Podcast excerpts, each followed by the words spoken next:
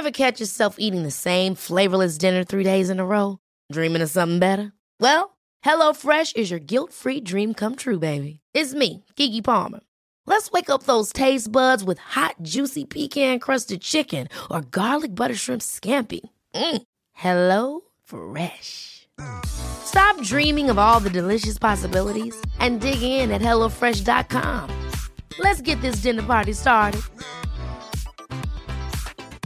Hiring for your small business? If you're not looking for professionals on LinkedIn, you're looking in the wrong place. That's like looking for your car keys in a fish tank.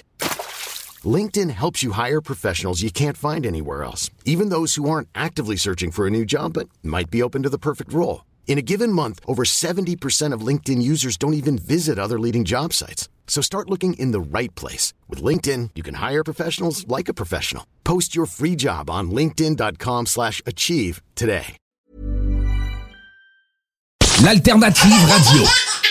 Avertissement. Cette émission a pour but de porter l'auditoire à réflexion. C'est pourquoi la direction de la station souhaite vous rappeler que chaque affirmation mérite réflexion. Il ne faut rien prendre comme vérité simplement parce que c'est dit, car tout ceci demeure des théories ou la perception de chacun. Nous vous recommandons de garder un esprit critique et sceptique sur ce que vous entendez ici comme ailleurs. Bonne écoute, bonne réflexion. Bienvenue dans la zone.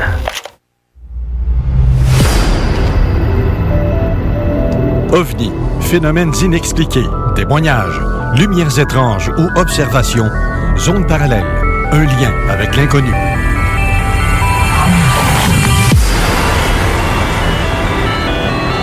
Visitez notre site web à l'adresse www.zoneparallèle.com.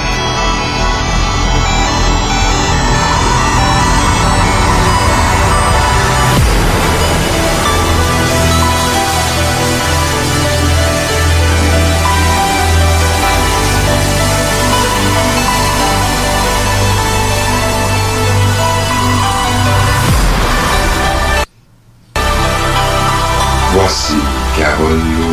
Bon samedi à vous tous et toutes et bienvenue dans la zone parallèle. Bonjour Steve Zuniga. Bon matin. Ça va bien? Oui. Grosse semaine? Oui, pas mal. Pas mal brûlé avec, pour terminer le montage vidéo, que ça puisse sortir rapidement. Oui. Puis, justement, l'émission qu'on a eue la semaine dernière, où on a présenté des extraits de vidéo, en fait audio seulement pour Elena Donan. Exact. Ceux qui veulent voir la vidéo, elle est présentement en ligne, mais disponible seulement qu'en passant par le site web www.zoneparallèle.com. Exact. Donc, pour les auditeurs, on s'est dit, on va commencer comme ça. Peut-être, à un moment donné, elle va devenir plus, publique. Oui, exactement. Donc, pour pouvoir y accéder, mais faut y voir que c'est à la radio, ce qu'on a présenté, c'est environ 45 minutes, une heure environ. Là, c'est une heure de plus qui se rajoute à cette fameuse entrevue, qui était quand même très intéressante. On a aussi Jean Casault qui est son émission aujourd'hui. Bonjour Jean. Salut, ça va bien, oui. Oui, et gros changement aussi pour toi dans ta vie depuis un certain temps. Je dirais depuis janvier, c'est officiel là. Je suis directeur d'une collection de livres chez Louise Courteau, une collection qui porte sur l'ufologie, le paranormal, et qui s'appelle UFOlogie profonde. C'est le nom de la collection. Et UFOlogie profonde, c'est un peu... je sais qu'aux États-Unis, il y a un groupe là qui, eux autres, ils appellent ça Beyond UFOs, au-delà de, en sens que la théorie qui va de l'avant et qui fait que cette collection-là va voir le jour, très bientôt d'ailleurs, c'est que les gens, c'est ma petite découverte personnelle d'il y a 30 ans, que j'ai avancé, personne ne m'a écouté. J'ai continué de l'avancer, personne n'écoutait. Puis j'en parle aujourd'hui, personne n'écoute. Alors, c'est parce que les gens aiment pas ça. Ils résistent à ça. Les chercheurs, en particulier, ils veulent séparer ça. L'ufologie d'un bord, paranormal de l'autre. On s'occupe d'un ou de l'autre. On ne mélange pas les deux. T'sais. Mais ça, c'est pas vrai. C'est une très grosse erreur. Exact. Parce que ça va ensemble. Pour ma part aussi, je dirais. Quand tu fouilles le témoin, quand tu fouilles son témoignage, pas lui, là, mais quand tu fouilles le témoignage, quand tu pousses l'affaire, c'est là que tu réalises que, ah ouais, il est arrivé telle affaire. Parce que moi, j'étais ufologue au départ. Mm-hmm. Alors, dans les premières années, quand j'allais chez un témoin, puis qu'elle me racontait ce qu'elle avait vu, puis ainsi de suite, puis au début, ben, c'était toutes des observations normales, là. C'était de l'ufologie. Puis si elle me disait qu'elle voyait des fantômes, je m'occupais pas de ça, moi, là. Tu sais, ou si je m'en occupais, j'allais voir quelqu'un qui me disait que sa maison, je m'occupais de ça, mais je veux dire, je lui demandais pas, as-tu déjà vu des ovnis? Tu sais, c'était séparé, ça. Alors, mais un jour, j'ai compris que non. Et la plupart, en fait, comme c'est là, presque 100% des gens qui participent à la collection, tu te rends compte qu'ils ont vécu les deux. Et des fois, ils continuent de vivre les deux ensemble. Alors, ça fait la raison du nom de la collection, c'est ça. On va plus loin que l'ufologie. On entre dans une toute autre réalité. Et moi, là, la façon dont je suis placé à l'heure actuelle, en tant que directeur de la collection, je reçois tous les manuscrits, moi. Mm-hmm. Et je suis l'éditeur de la collection, pas de la maison Louise Courteau. Ça, c'est Patrick Pazin à Paris. Mais moi, la collection, je dirige ça d'ici. T'en fais une première correction aussi. Je fais tout. Je suis en charge de toute. La seule partie que je touche pas, c'est la partie administrative. Là. C'est à partir du moment où l'auteur signe un contrat pour ses droits d'auteur puis de ses affaires-là. Moi, je touche pas à ça. Là. On va dire comme là, je touche pas à la caisse. Okay. Et non, mais je le voudrais pas non plus. Ça m'intéresse pas, ce bout-là, mais comme pas en tout. T'sais.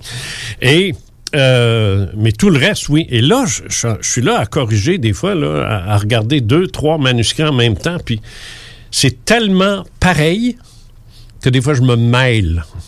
Je me rappelle d'avoir appelé un de mes auteurs puis il dit « Il y a quelque chose que je ne comprends pas dans telle phrase. » Tu peux pas comprendre, pour moi, il l'écrit. C'est un autre. Mais t'as mêlé. J'ai dit « Oh, les shit, je suis rendu que je confonds les deux expériences parce que ça se ressemble tellement. » Ouais. Alors là, j'ai appris ma leçon. Fait que là, c'est un auteur à la fois. Et puis ça va beaucoup mieux comme ça. Alors voilà.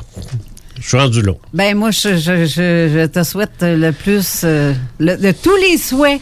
Bonne chance, premièrement. Oh, je suis pas inquiet parce que, regarde... Ben, je suis pas inquiète non plus parce que, regarde... Le mien sort...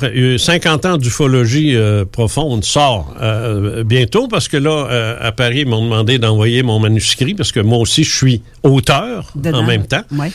Et c'est là-bas que tout se règle, puis l'impression, puis la diffusion. Alors là, ils m'ont dit qu'ils me retournaient bientôt ma copie finale. Fait que ça veut dire que ça va sortir probablement dans les temps, en juin, comme je l'ai dit. Chantal, qui est venue ici la dernière fois, Chantal Goupil, Le chant de la sirène sort à l'automne. Et puis après ça, j'ai Monique. Après ça, j'ai Brigitte et son mari Danny. Il y a une Carole qui traîne en quelque part aussi, là. Et puis, ça va continuer d'entrer, là. Au fur et à mesure qu'on va en parler et que les livres vont sortir, là, c'est... Et là, j'attends du matériel qui va venir des Français, parce que le livre va être majoritairement distribué en Europe. Mais si quelqu'un, comme parmi nos auditeurs, il y en a qui disent « Ben, moi, j'en ai tellement vécu d'affaires, je voulais écrire un livre là-dessus. » Ben, qui m'écrive. Ben, c'est ça. Qui m'écrit. Moi, les gens me connaissent. Moi, j'ai pas de pitié. Quand je dis que j'aime pas ça, j'aime pas ça. Mais si je dis que j'aime ça, il n'y a pas d'hypocrisie chez moi, puis il n'y a pas de... Je suis pas poli, puis je suis pas aimable. Alors, si quelqu'un m'envoie quelque chose, puis c'est pas bon, je vais dire, regarde, ça passe pas, j'en veux pas. Tu sais, c'est malheureux, désolé, mais il y a trop d'ouvrages à faire dans ça, tu sais. Mais si j'aime ça, puis je le dis. Alors, c'est que c'est vrai, là. Et j'ai assez d'expérience aussi dans l'écriture. J'en ai écrit 22, puis sans parler des articles, puis les journaux, puis tout ça. Je sais ce que je veux, puis je sais comment le placer. Puis moi, je bonifie l'écriture de la personne. C'est ça que je fais. Je l'aide à bonifier son récit, tu sais. Mais j'ai hâte que tu regardes ce que j'ai écrit. Soit tu vas capoter, ou soit tu vas rire, ou soit tu vas dire un décourage. Peut-être les trois. Ouais, peut-être. Peut-être aussi que tu vas dire secret, mais pas si pire que ça. Ah, c'est ça, je m'attends, moi. Ben, j'aimerais ça, que tu me dises, pas, que ça, tu m'appelles pas, moi, dis, Carole, que c'est ça, cette cochonnerie-là, qu'est-ce que tu m'envoies là? Mais je serais capable de le faire, c'est ça, je veux dire. C'est que... ben trop! Bon. Non, mais j'allais dire de quoi, mais je ne le dirai pas. Non, mais il y en a qui ont goûté à ma médecine, puis ils ont trouvé ça rough un peu parce que c'est ça, je laisse rien passer. Puis, mais c'est pas juste de la qualité. Ben oui, c'est sûr. Parce que ces livres-là, c'est pas pour... y a un gars qui m'a écrit récemment là, sur ma page Facebook. « Ouais, j'ai lu ça, ton article, là, c'est de la merde. Pas vrai, c'est impossible, c'est ridicule. » Bon, correct. Ça me dérange pas. Mais c'est pas pour lui que j'écris ça. Ben, c'est pas pour lui, cette collection-là. Mm-hmm. Il a lira pas. Ça sert à rien d'essayer de le séduire ou de le convaincre. Tu sais, d'essayer... Ça fait plus de 50 ans. Ça fait longtemps que j'ai arrêté de convaincre. J'ai essayé longtemps. Très longtemps. Tu sais, convaincre, là, tu sais, avec des arguments puis, et contre-arguments, puis avec une certaine logique, puis tout essayer, tous les bords, tous côtés. S'il y en a un gars qui a essayé au Québec, c'est bien moi. Puis à un moment donné, je me suis dit, il n'y a rien à faire. Il n'y a rien à faire. Il y a des gens, là, c'est zéro, c'est barré, ça ne rentre pas. Alors, ça ne sert à rien d'essayer. C'est terminé, ce temps-là. Tu peux pas aider quelqu'un qui n'a pas envie d'être aidé. Là. Ben non, mais tu peux pas aider quelqu'un qui considère qu'il n'a pas à être aidé. Non, c'est ça. C'est lui qui veut t'aider. C'est lui qui veut te dire, t'es dans le champ, t'es fou, fais-toi soigner. Alors ça, à un moment donné... Ben oui, mais ça, à un moment donné, je suis tanné de l'entendre. Alors, c'est pas pour eux que j'écris ça. Que j'écris le mien, mais que les Monique et autres de ce monde, Chantal, puis toi-même, puis d'autres, puis Brigitte, ils écriront pas ça pour... Puis je leur ai dit, écrivez pas, essayez pas de convaincre, dites-moi ce qui est arrivé. Ben moi, tu sais, je donne un exemple pour moi-même. Quand j'ai écrit mon premier livre, je me faisais pas... Hey, me faisais... J'en fallu, j'aille quasiment à l'épicerie qui a un sac sur la tête. Parce que le monde m'avait carrément fait... C'est toi, ça, qui écris ça? Oui. Voyons, ça se peut pas. Tu peux pas avoir vécu tout ça, c'est impossible. C'est sûr. Ben oui, c'est possible. Non. Puisque je le dis, et je le sais en dedans de moi, je le sais que c'est possible. Mais je l'ai... Aujourd'hui, avant, je les méprisais, ces gens-là. Je l'admets, là. Je les méprisais, parce que comme je te dis, j'ai pas un caractère facile. Mais aujourd'hui, je les méprise plus, je les ignore. Complètement. Mais sérieusement, là, je les ignore. Parce que je les comprends. Parce que moi... Si je devais lire le livre de Casault qui va sortir, là, je lis ça, là. Moi je m'appelle Robert, tu sais, puis je lis ça, ce livre-là. Il m'est rien arrivé, moi, dans la vie, rien, zéro, tout, c'est une vie bien normale, là, j'ai même jamais vu un oiseau voler, là, tu sais. Puis là, je lis ça, je me dis, il est fou, Christ, faites de quoi? Soignez-les, embarquez-les, pognez-les pendant qu'il vit, il est fou, ce gars-là, voyons donc. Tu sais, moi, là, ce serait ma réaction. Si j'avais pas vécu ce que j'ai vécu.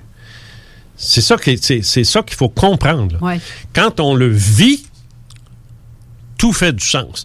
Quand on ne le vit pas, il n'y a rien à faire, tu peux pas... Il y a des gens qui n'ont jamais rien vécu de leur vie et qui vont adhérer à ce qu'on leur... ils vont dire, oui, j'embarque là-dedans, j'y crois. Ça, c'est parce qu'ils ont vécu de quoi, puis ils ne savent pas. C'est ça qui arrive. Ça. Mais ils ne s'en souviennent pas, puis ils ne le savent pas. Ça, il y en a un maudit paquet. Je compare ça à quelqu'un qui dit, ben, comme moi, j'ai perdu mon conjoint. Mm-hmm. Quelqu'un va arriver à côté de moi, de mes sympathies, je te comprends tellement. Waouh, oui, tu me comprends. L'as-tu déjà vécu? Oui. Tu peux pas imaginer comment est-ce que je peux me sentir en dedans de moi. Qu'est-ce que c'est, si tu n'as pas vécu la perte d'un conjoint. Oui, ou d'un enfant. Oui. Effectivement. Non, je sais, c'est impossible. Mais encore là, on peut, comme on dit en anglais, you can relate to it. Tu sais, d'un enfant perdu, d'un conjoint. Tu sais, tu l'as pas vécu, mais... Tu peux peut-être un peu imaginer que tu regardes ta petite ou ton petit de 5-6 ans, puis l'autre, là, lui, il l'a perdu dans un accident. Tu regardes ta fille, ton gars, tu le serres un petit peu plus fort là, quand tu rentres chez toi. Oui, ça, c'est clair. Puis là, tu dis, oh mon Dieu, s'il fallait, je le perde. T'sais. Puis là, tu sens un peu par empathie. Oui, ça, par empathie, là, tu sens un peu, juste un peu. Mais une expérience paranormale, ufologique, you cannot relate to it. Tu peux pas. Comment est-ce que tu dirais ça en français, relate to it? Tu peux pas relater à... Je ne sais pas comment ça se fait. Anyway, moi, j'ai tellement étudié en anglais là, que j'ai des formules pré-enregistrées qui sortent naturellement. Là. Mais en tout cas, tu peux pas imaginer ce que c'est que de vivre. Moi, je vais vous parler pour moi, là, de mes expériences à moi avec l'anneau, le signal dans le ciel, toutes ces affaires-là. Moi, c'est des choses que j'ai. Pour moi, c'est rendu normal. Mais je peux facilement comprendre quelqu'un de dire, ben voyons donc. T'en allais sur le toit chez vous, t'envoyais des signaux dans le ciel, t'ont répondu, hey, Casault, allume, tu sais. C'est normal. Ben je leur en veux pas. Il y en a plusieurs qui l'ont essayé aussi, le Codafa. Hein? Puis la plupart, ça a fonctionné aussi. Ah, ça se peut très bien. Ça a fonctionné pour toi, ça a fonctionné aussi pour d'autres. C'est ça. Mais c'est ça. Sauf que c'est ça. Mais il y en a un mot du paquet, là, c'est, il y aurait arrivé aussi. Oui, peut-être. C'est ça qui arrive. Là. Ouais. C'est l'attitude aussi qui compte. Ouais. En tout cas, tout ça pour dire que pour le moment, moi, c'est une très belle aventure. Je ne suis plus ufologue parce que je ne fais plus d'enquête depuis 2018. Mais là, maintenant, je diffuse de façon at large.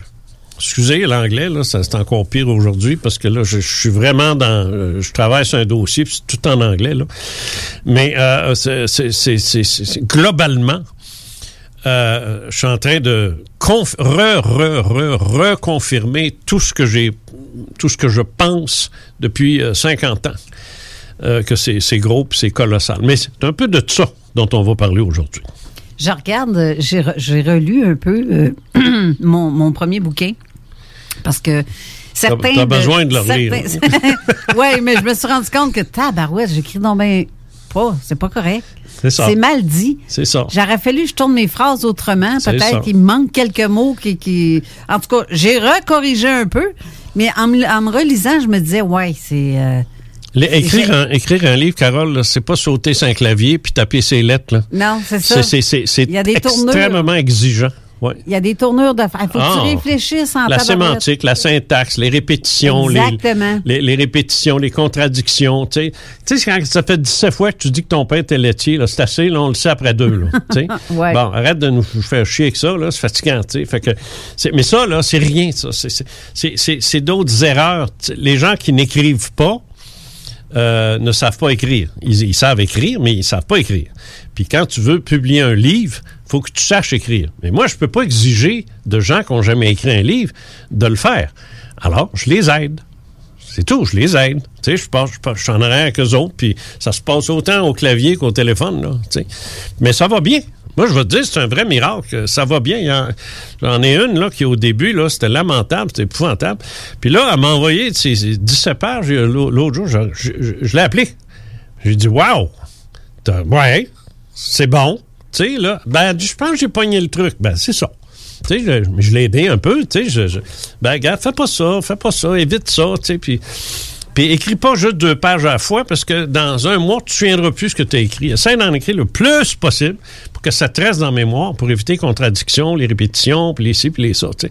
Mais c'est un art. T'sais. Ben oui. Mais moi, je suis très, très fier du produit qu'on me donne actuellement, puis je suis même pas encore... Je suis loin d'avoir terminé. Fait que ça va être quelque chose. Oui, le mien, il va être un petit peu plus long... J'ai tellement le temps de bord à écrire. Ah ouais, mais ça, c'est pas grave. Tu vas être la dernière dans la queue, c'est tout. Ouais, c'est ça, c'est dernière, plus long les derniers seront les... Peut-être les premiers, on ne sait pas. Je ne sais pas. Mais je suis sûre que les gens ont hâte de voir, de connaître ce que j'ai vécu, mais ce que j'ai pas tout dit ici. J'espère que tu vas le faire là, dans ce livre-là. Là. Oui, je le fais. Bon, oui, okay. C'est clair. Il y a plein de choses que je dis là-dedans que je n'ai jamais dit en nombre. Ben, sauf c'est parfait. Ça. Là, tu vas bosser pour une folle correcte. Exactement. Good! Join the club. Ben, Colin, hey, là, mais tantôt, je voulais dire aussi, parce qu'on a fait un live avant de rentrer en studio, on a annoncé qu'on allait être en live sur la page de CJMD et ça va se faire après la pause parce qu'on voulait faire un petit intro comme ça. Donc, en français, ça veut dire quoi, ça? Un direct. Oui, ça, je sais. Ah, tu veux dire qu'on va comme à la TV, quoi. Oui, c'est ça. Sur la page Facebook de CGMD. Exactement. Ça, c'est français. Exactement. Oui, puis t'es relax. Non, mais là, tu parles... C'est parce que là, tu parles en geek, là. Tu sais, live Facebook, comme si tout le monde comprenait, là. Ben, tout le monde sait c'est quoi, ouais, un live Facebook. Sauf moi. Ben bon. Oui, mais comme related. Related. OK, dans les dents. C'est ça, exactement. J'aime ça. Je pense que j'ai pogné du piquant avec toi. Oui, good. Oui, c'est ça. Tu aimais ça. Ouais. Qu'est-ce qu'on va parler après la pause? Bon, moi, aujourd'hui, je voudrais... Hey. Voici. Je vais recommencer. Qu'est-ce que t'as fait là, toi? C'est Steve qui est à la mise en onde, on va y taper les doigts. Mes doigts sont trop lourds, ça sourit. Ben oui, toi. Qu'est-ce que je disais, non? Ah oui. Aujourd'hui, on a annoncé les grands noms de l'ufologie. Mm-hmm. Je pense que c'est un aspect qu'on n'a pas souvent abordé. Ouais. Et moi, je le fais sur mon site. Et puis là, ça m'a donné l'idée de parler aux gens des grands noms, ceux qui ont fait de l'ufologie, ce qu'elle est aujourd'hui. Et j'ai quelques noms au travers de ça, puis un peu l'historique de tout ça. Ça va être pas mal intéressant. Et je pense qu'on va peut-être faire découvrir des noms aux gens, parce que malheureusement, beaucoup de ces écrits-là n'ont jamais été traduits. Alors, il y a des noms que les gens connaissent pas, tu sais. Mais pourtant, ce sont c'est les Henry Ford de l'ufologie. Tu peux pas parler d'automobile si tu parles pas d'Henry Ford, comprends-tu? Ouais. Bon, ben c'est la même chose, là. Tu peux pas parler d'ufologie si tu parles pas de ces gens-là, tu sais. Mais c'est des Américains pour la plupart, puis il y a une raison à ça, puis je vais l'expliquer. Il y a quelques Français, quelques Canadiens, mais la plupart sont Canadiens-Anglais. Et la question aussi, est-ce qu'il en reste? Est-ce qu'il en reste de ces gens-là? Fait que c'est ça qu'on va couvrir aujourd'hui. Bien, j'ai bien hâte d'entendre. Ouais. T'as-tu donné un peu d'exemple de tu sais, comme on parle. En fait, ces grands-là de l'ufologie, c'est eux qui ont ouvert les portes à la recherche à d'autres qui ont lu, ben oui, qui ont fait comme, ben voyons. C'est sûr. Et les comparables, c'est histoires, tu peux comparer avec leur propre récit ou leur propre recherche. Exactement. Ouais. Si je me fie, mettons, au somnant qu'à John Mack, là, exemple. John Mack, lui, c'était un psychiatre. Oui. Il faisait de la régression, si je ne me trompe pas. Pas du tout. Il n'en faisait pas. C'est qui faisait de la régression? C'est Bud Hopkins. Bud Hopkins. Oui. Bien, il n'a pas travaillé, justement. Non, ben, en tout cas, je vais tout t'expliquer ça, là. Ouais. C'est ça. Il y a un lien entre certains, là. Mais on va faire le ménage là-dedans. Mais c'est sûr que ces gens-là, ils n'ont pas ouvert la porte. Ils ont créé une porte. Il n'y en avait même pas. T'sais. Ils ont créé une porte. Et finalement, elles sont restées ouvertes depuis ce temps-là. Mais il y a des gens qui s'évertuent à les refermer, ces portes-là. Et c'est contre ça qu'on se bat, finalement. Quand on fait ce qu'on fait là actuellement, là, nous, on se bat ici, toi, à Zone Parallèle, moi, dans mes livres, et ailleurs, et je le faisais dans Les Faits Maudits. Pourquoi tu penses que ça s'appelait Les Faits Maudits? Parce que c'est des choses dont on parle pas. C'est des choses dont il faut pas parler. Tu sais, c'est tabou.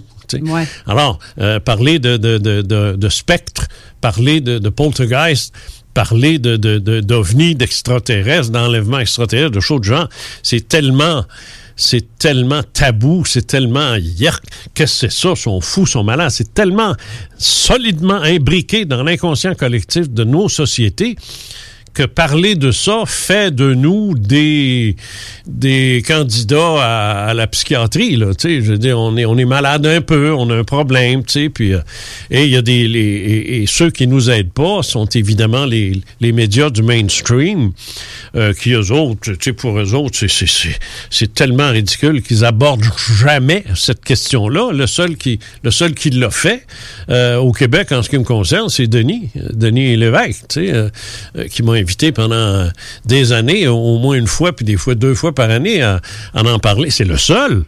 Il n'y en a pas d'autres. Mais il se donne des airs d'un gars fermé, il y a ça. Laisse faire, c'est pas grave. Au moins, il l'a fait. Oui. Tu sais, l'autre fait des recettes, calvaire. Tu sais, non, je m'excuse, mais au moins, il l'a fait. Tu sais, oui. Il l'a fait. Oui. Alors, peu importe comment il l'a fait, il a ouvert la porte. Mais tu n'as pas idée du nombre de dossiers que j'ai pu mener de l'avant grâce à ça. Parce que là, des gens m'ont vu puis ont dit, hey, coudon, il a l'air à savoir ce qu'il parle, lui, puis on peut y faire confiance, tu sais. Fait que les gens m'écrivaient en me disant, je peux-tu vous faire confiance, tu sais, moi, j'ai pas envie que mon nom se retrouve là. J'ai dit, il n'y a aucun problème, et j'ai jamais trahi la parole d'un témoin en 55 ans. T'sais, jamais. Et je le ferai jamais. Alors, ils savent qu'ils peuvent m'en parler. Puis ceux qui sont... Ça, c'est la condition. Par contre, ceux qui participent à la collection Ufologie profonde, c'est leur vrai nom. Faut qu'ils s'avancent. Oui. Là, c'est ça. Ça, c'est la partie où moi, j'en vois beaucoup qui se sauvent en courant, là, parce qu'ils veulent pas, ils ont peur. Ben, je les comprends. Mais alors, vous êtes courageux. Sont très courageuses. Jusqu'à date, ce sont que des femmes, là. Sont très courageuses. Ils acceptent de le faire. Il y en a qui travaillent encore, là. Il y en a-tu qui t'ont demandé, je peux-tu mettre un pseudonyme? Non, c'est non. La réponse, c'est non. La réponse, c'est non. Bien, il faut s'assumer. Bien, c'est ça. Assumez-vous, bon Dieu. Assumez-vous. C'est moi, ça. Je me suis assumé à l'âge de 16 ans. J'en ai 71 aujourd'hui. J'ai très, très bien gagné ma vie. Puis ceux qui m'ont trop fait chier, se sont fait chier back. Fait que, tu sais, je suis capable de répondre, je suis capable de me défendre. Ben, faites la même chose.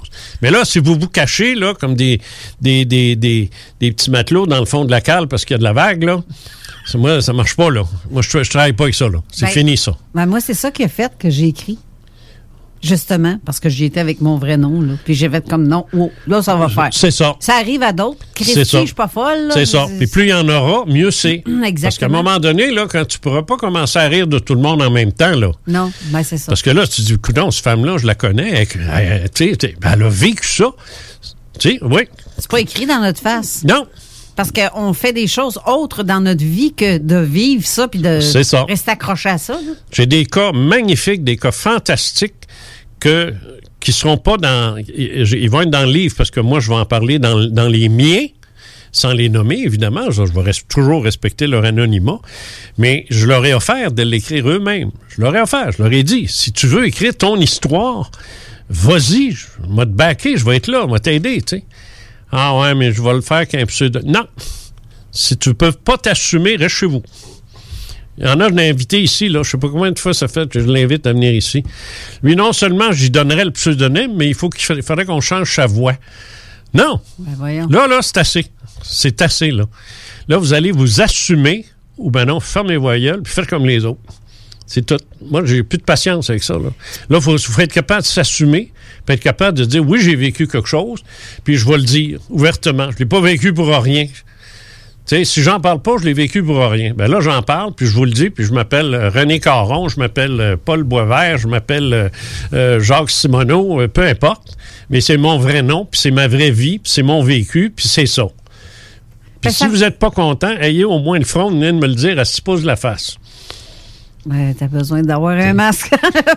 Ah, fois, mon Dieu, il y a ça. Ouais, j'avais oublié. Non, mais je me dis que des fois, c'est comme un peu comme une femme qui s'est fait violer par un membre de la famille puis qui veut pas... j'aime ça.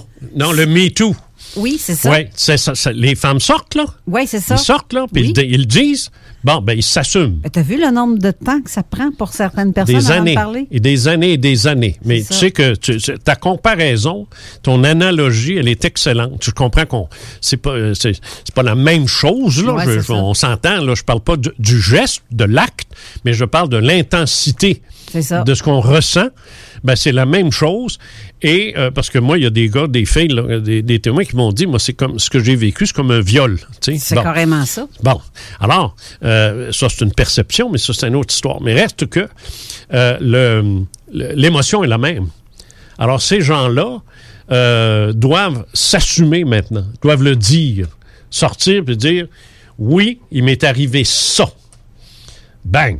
Puis là, si quelqu'un veut l'avoir à la radio, la télé ou ailleurs, parce que ça pourrait arriver, ça, étant donné que les noms de mes auteurs vont être connus. Tu sais?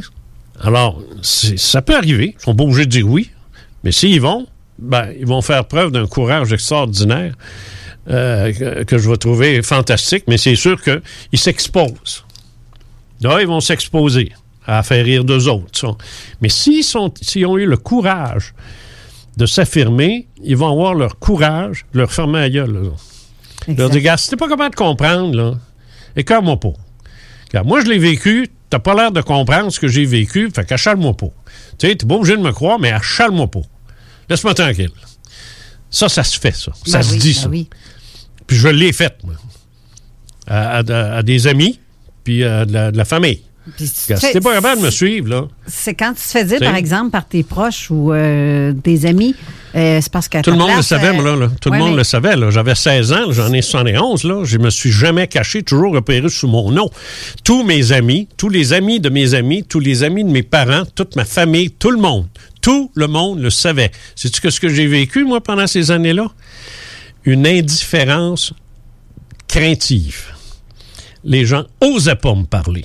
Ils n'osaient pas me parler de ça. Ils n'osaient pas me parler. Ah, ça, c'est parce que c'était bête, là. C'est pas pareil. Elle commence à piquer, la petite. Oui, c'est mon deuxième nom, ça, Casault. Non, mais je me faisais pas achaler parce que je répondais. J'ai dit, pour moi, t'as pas tout ce qu'il faut pour comprendre ce que je te dis. Oups, il n'aimait pas ça, tu sais. Les tataines niaiseux, d'autres termes. Mais est-ce que tu as déjà eu, comme pas des menaces, mais des représailles en te disant, écoute, là, si tu continues comme ça, on va t'envoyer avec une camisole de force, là? Ben ça, j'aurais bien voulu qu'ils s'essayent, d'une part, mais oui. J'ai déjà eu des menaces sur le plan professionnel. Parce que moi, j'étais animateur de radio standard. Je faisais de la radio ordinaire, traditionnelle, des affaires publiques, des entrevues avec des politiciens, des avocats, des hommes d'affaires, l'actualité en général. Mm-hmm. C'était ma job, ça, ce que Denis Lévesque fait là. Même chose. Même affaire, à radio. T'sais. Et je recevais ce monde-là. Et à un moment donné, il y a des clients. Ça, je vais m'en rappeler toujours, ça. Il y a un client que ça l'écœurait, moi, que je sois dans les ovnis, puis en même temps que je parle de politique, puis de ci, puis de ça, puis il essayait de dire, il n'y a pas de crédibilité, ce gars-là, il croise aux extraterrestres, puis tu le laisses parler de la nouvelle politique du gouvernement fédéral sur les immigrants, tu sais. Fait que mon boss, il dit comme ça, tu dis qu'il n'y a pas de crédibilité? Il dit, ouais, là, je sais pas, si je vais continuer de mettre des annonces chez vous, tu sais, puis fait que, je me rappelle, il a dit, oh, il dit, on va faire une affaire. Il dit, comme ça, Casault, il est pas crédible. Ben, il dit, non. Parfait. Il dit, on va faire une affaire tous les deux.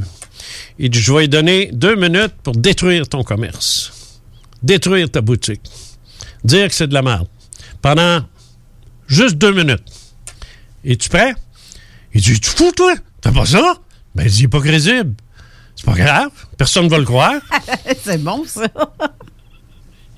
Plus jamais il est revenu là-dessus, lui. Psychologie inversée. Plus jamais. Oui, ouais. Psychologie inversée. Plus jamais il est revenu là-dessus. Ah, puis je ne l'aurais pas manqué. Oh, boy, j'aurais eu du fun. Oh, j'aurais eu du fun.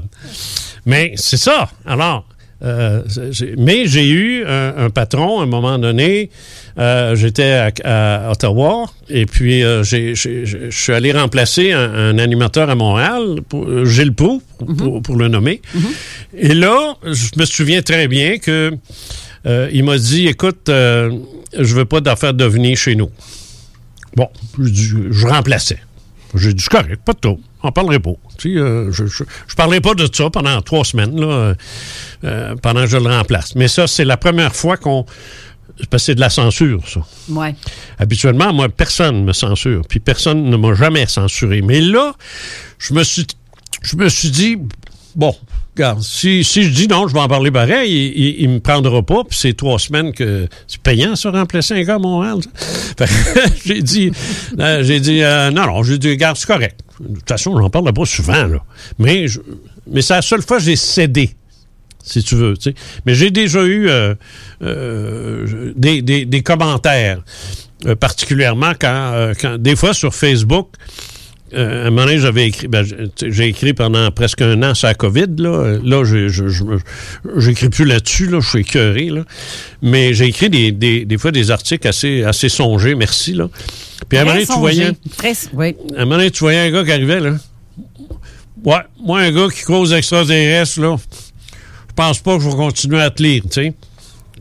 Alors, ça arrive encore. Qu'est-ce qu'ils font, cette page? C'est tellement niaiseux, ça. Mais non, qu'est-ce qu'ils font, cette page? C'est tellement niaiseux. Ben, qu'est-ce qu'il fait là, tu sais? Ben, c'est ça. Fait que, anyway, mais c'est comme, j'en ai presque plus de ça. Fait que j'ai été relativement chanceux dans ma carrière. J'ai pu opérer, ça, c'est message à ceux qui veulent écrire dans ma collection puis garder leur nom. J'ai pu manœuvrer pendant de 1966 à aujourd'hui, avec une très, très belle carrière radiophonique. Là. Mm-hmm. Très belle carrière. Je suis allé au gouvernement pendant 4 ans au service de la protection civile du Québec. J'ai opéré pour dans des domaines pour le gouvernement. J'ai fait un paquet d'affaires dans ma vie. ça m'a jamais empêché d'avancer. Mais c'est une question d'attitude. Je me cache pas, puis je me sauve pas. Puis je me souviens aussi, à un moment donné... Oui, je me souviens aussi. Ah oui, c'est vrai, ça. Ça, c'est bon, ça. Je me souviens d'un procès. J'avais été accusé de libelle diffamatoire. T'sais. J'avais traité un maire de sénile. Il l'était, Chris, si tu veux que je te dise. Mais ils m'ont accusé. Bon. Et là, à un moment donné, il commence à me tomber dessus. Puis à un moment donné, il dit... Monsieur Casault, il dit... vous avez parlé d'extraterrestres. Tout de suite, en plein procès, là. Là, je sais ce qu'il veut faire, le gars. Là. Il veut me rabaisser, tu sais, rire de moi, me ridiculiser aux yeux du juge, tu sais. Là, je le regarde, je dis, « Oh! » Je dis, « Oui, c'est une passion. Voulez-vous qu'on en parle? On peut s'en parler? » Là, il a fait... c'est pas ce que j'ai dit. Non, non, mais si vous voulez, moi, j'ai aucun problème. Moi, j'ai écrit des livres là-dessus. J'ai dit, c'est passionnant. Convaincu, j'ai dit, on pourrait profiter de la tribune qu'il y a ici pour en parler. Moi, là, le juge fait du bon. Il dit, qu'est-ce que... mon verre d'eau, shit. Ta souris, elle flotte. Ben oui, j'ai accroché ça. Mais avis aux techniciens, aucun dommage. Tout est beau. C'est rien que sur le bord. Rien que sur la barre, sur le bord. Bon, bref. Alors là, c'est le juge qui dit, bon, tu sais quoi qui se passe ici, là? Fait que là, il a arrêté. Il a arrêté ça. Non, il dit, c'est très bien, monsieur le juge. Il dit, on va... je vais passer à une autre question. T'sais. Il s'est essayé, en plein procès, vous l'arrêtez de moi. Il a voulu discréditer. Me décrédibiliser, oui, c'est le bon mot, mais non, ça a juste comme pas marché, là. Mais je me suis défendu. Si je m'étais écrasé, si j'avais dit... oui, mais ça n'a pas de rapport avec... il me serait rentré dedans. La meilleure attaque, la meilleure défense, là, Carole, c'est l'attaque. Dans tout. C'est clair. Et voilà. Hey, sur cette attaque, allons-y. On va aller faire une petite pause. On va boire mon eau avant de tout. Ouais. Rendez-vous sur la page Facebook de CJMD si vous voulez voir le direct en studio. Comme ça, vous allez voir Jean et... inonder son studio. C'est ça, et la petite dave sur le bord de la bouche tellement bien. Chaque jour, le Journal de Lévis vous informe de ce qui se passe chez vous, que ce soit dans votre quartier, votre arrondissement et votre ville. Vous pouvez lire les dernières nouvelles touchant Lévis ainsi que les municipalités situées à proximité dans notre édition papier. Disponible chaque semaine dans le Publisac, sur notre site web au www.journaldelévis.com, sur notre page Facebook ou sur notre fil Twitter. Pour vos besoins mécaniques, vous cherchez évidemment la plus haute qualité pour les pièces et le travail, en même temps que des prix décents. Avec Garage Les Pièces CRS, c'est toujours mieux que décent. C'est les meilleurs prix et leur expertise sera précise, leur travail scrupuleux. C'est ça que vous cherchez pour la mécanique depuis si longtemps. Garage Les Pièces CRS. Les pièces CRS. Découvrez-les, adoptez-les. Comme des centaines qui l'ont déjà fait, vous le recommanderez aussi. Garage Les Pièces CRS, 527 rue Maurice-Bois, Québec, 681-4476. 681-4476. Tu as dernièrement perdu ton travail à cause de la pandémie? Tu désires changer de carrière pour un emploi plus motivant avec un excellent taux de placement? Aviron Québec t'offre des formations qui, en l'espace d'un an, peuvent changer ta vie. Nos DEP en charpenterie, menuiserie, électricité, plomberie, chauffage, soudage, montage font partie des diplômes les plus en demande en ce moment sur le marché du travail. Ne manque pas le début des cours le 14 mai. Tous les détails sur avironquebec.com. Aviron bâtit chez nous ton avenir. Atelier fantastique. Atelier à thème fantastique. AFQC.ca. Passionné de jeux de rôle comme Donjons et Dragons, eh bien cet été, on a un camp de jour virtuel. Tous seront bienvenus, que vous soyez jeune ou moins jeune, débutant ou pro du fantastique. Atelier fantastique. Cet été, venez vivre la magie avec nous. Trollball, Donjons Dragons et bien plus. Plus d'informations sur le AFQC.ca.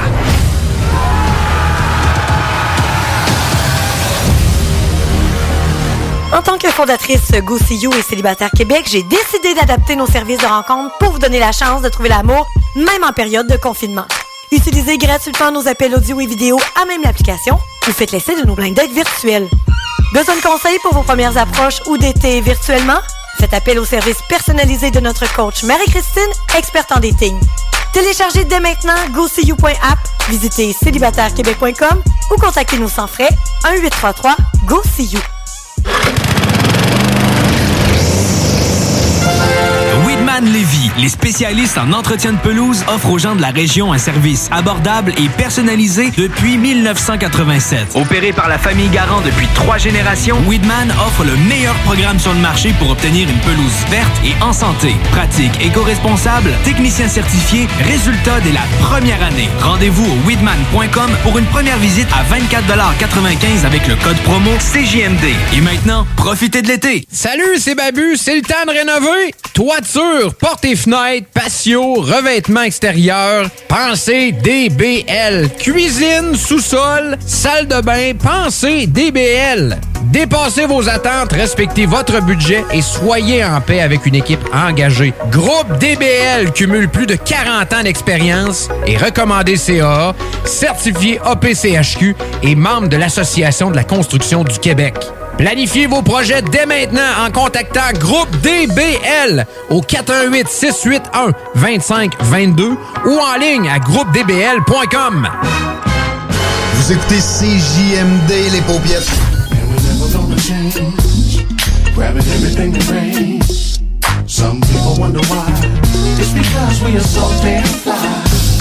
D'Alternative Radio. Avertissement. Cette émission a pour but de porter l'auditoire à réflexion. C'est pourquoi la direction de la station souhaite vous rappeler que chaque affirmation mérite réflexion. Il ne faut rien prendre comme vérité simplement parce que c'est dit, car tout ceci demeure des théories ou la perception de chacun. Nous vous recommandons de garder un esprit critique et sceptique sur ce que vous entendez ici comme ailleurs. Bonne écoute, bonne réflexion. Bienvenue dans la zone.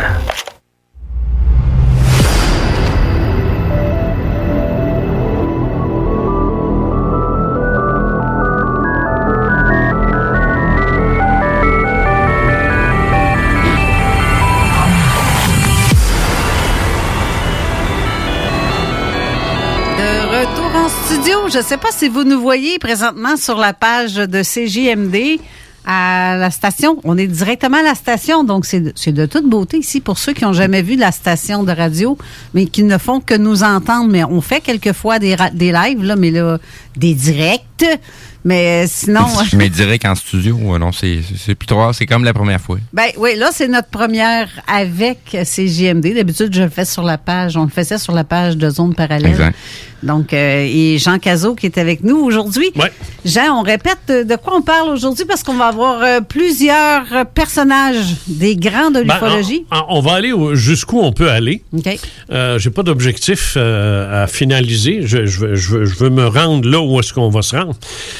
Je veux asseoir le phénomène de l'ufologie dans l'esprit des gens qui écoutent. La plupart sont au fait de ces choses-là, mais peut-être aussi qu'il y a des manques, en ce sens que l'ufologie est d'abord américaine. Et je vais le démontrer. Mm-hmm. Et forcément, ici au Québec, on le sait, les gens ont pas... le bilinguisme n'était pas avancé, en tout cas, dans les années 50, ça c'est clair. Et l'est un peu plus aujourd'hui. Les jeunes se débrouillent très bien en anglais parce que, je veux dire, sont tellement habitués d'être sur Internet maintenant que c'est pas un problème. Mais il y a malheureusement eu très peu de traductions.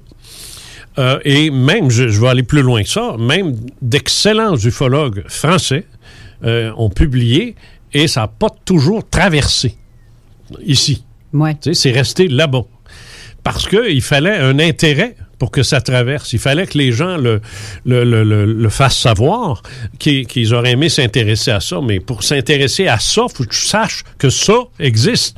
Et c'était pas le cas. Alors, Henri Bordelot et moi-même avons été les pionniers de la diffusion du phénomène ufologique au Québec. Ça, c'est clair. C'est très clair. Et c'est après que là, on a vu... moi, j'ai amené le magazine AFA dans le temps.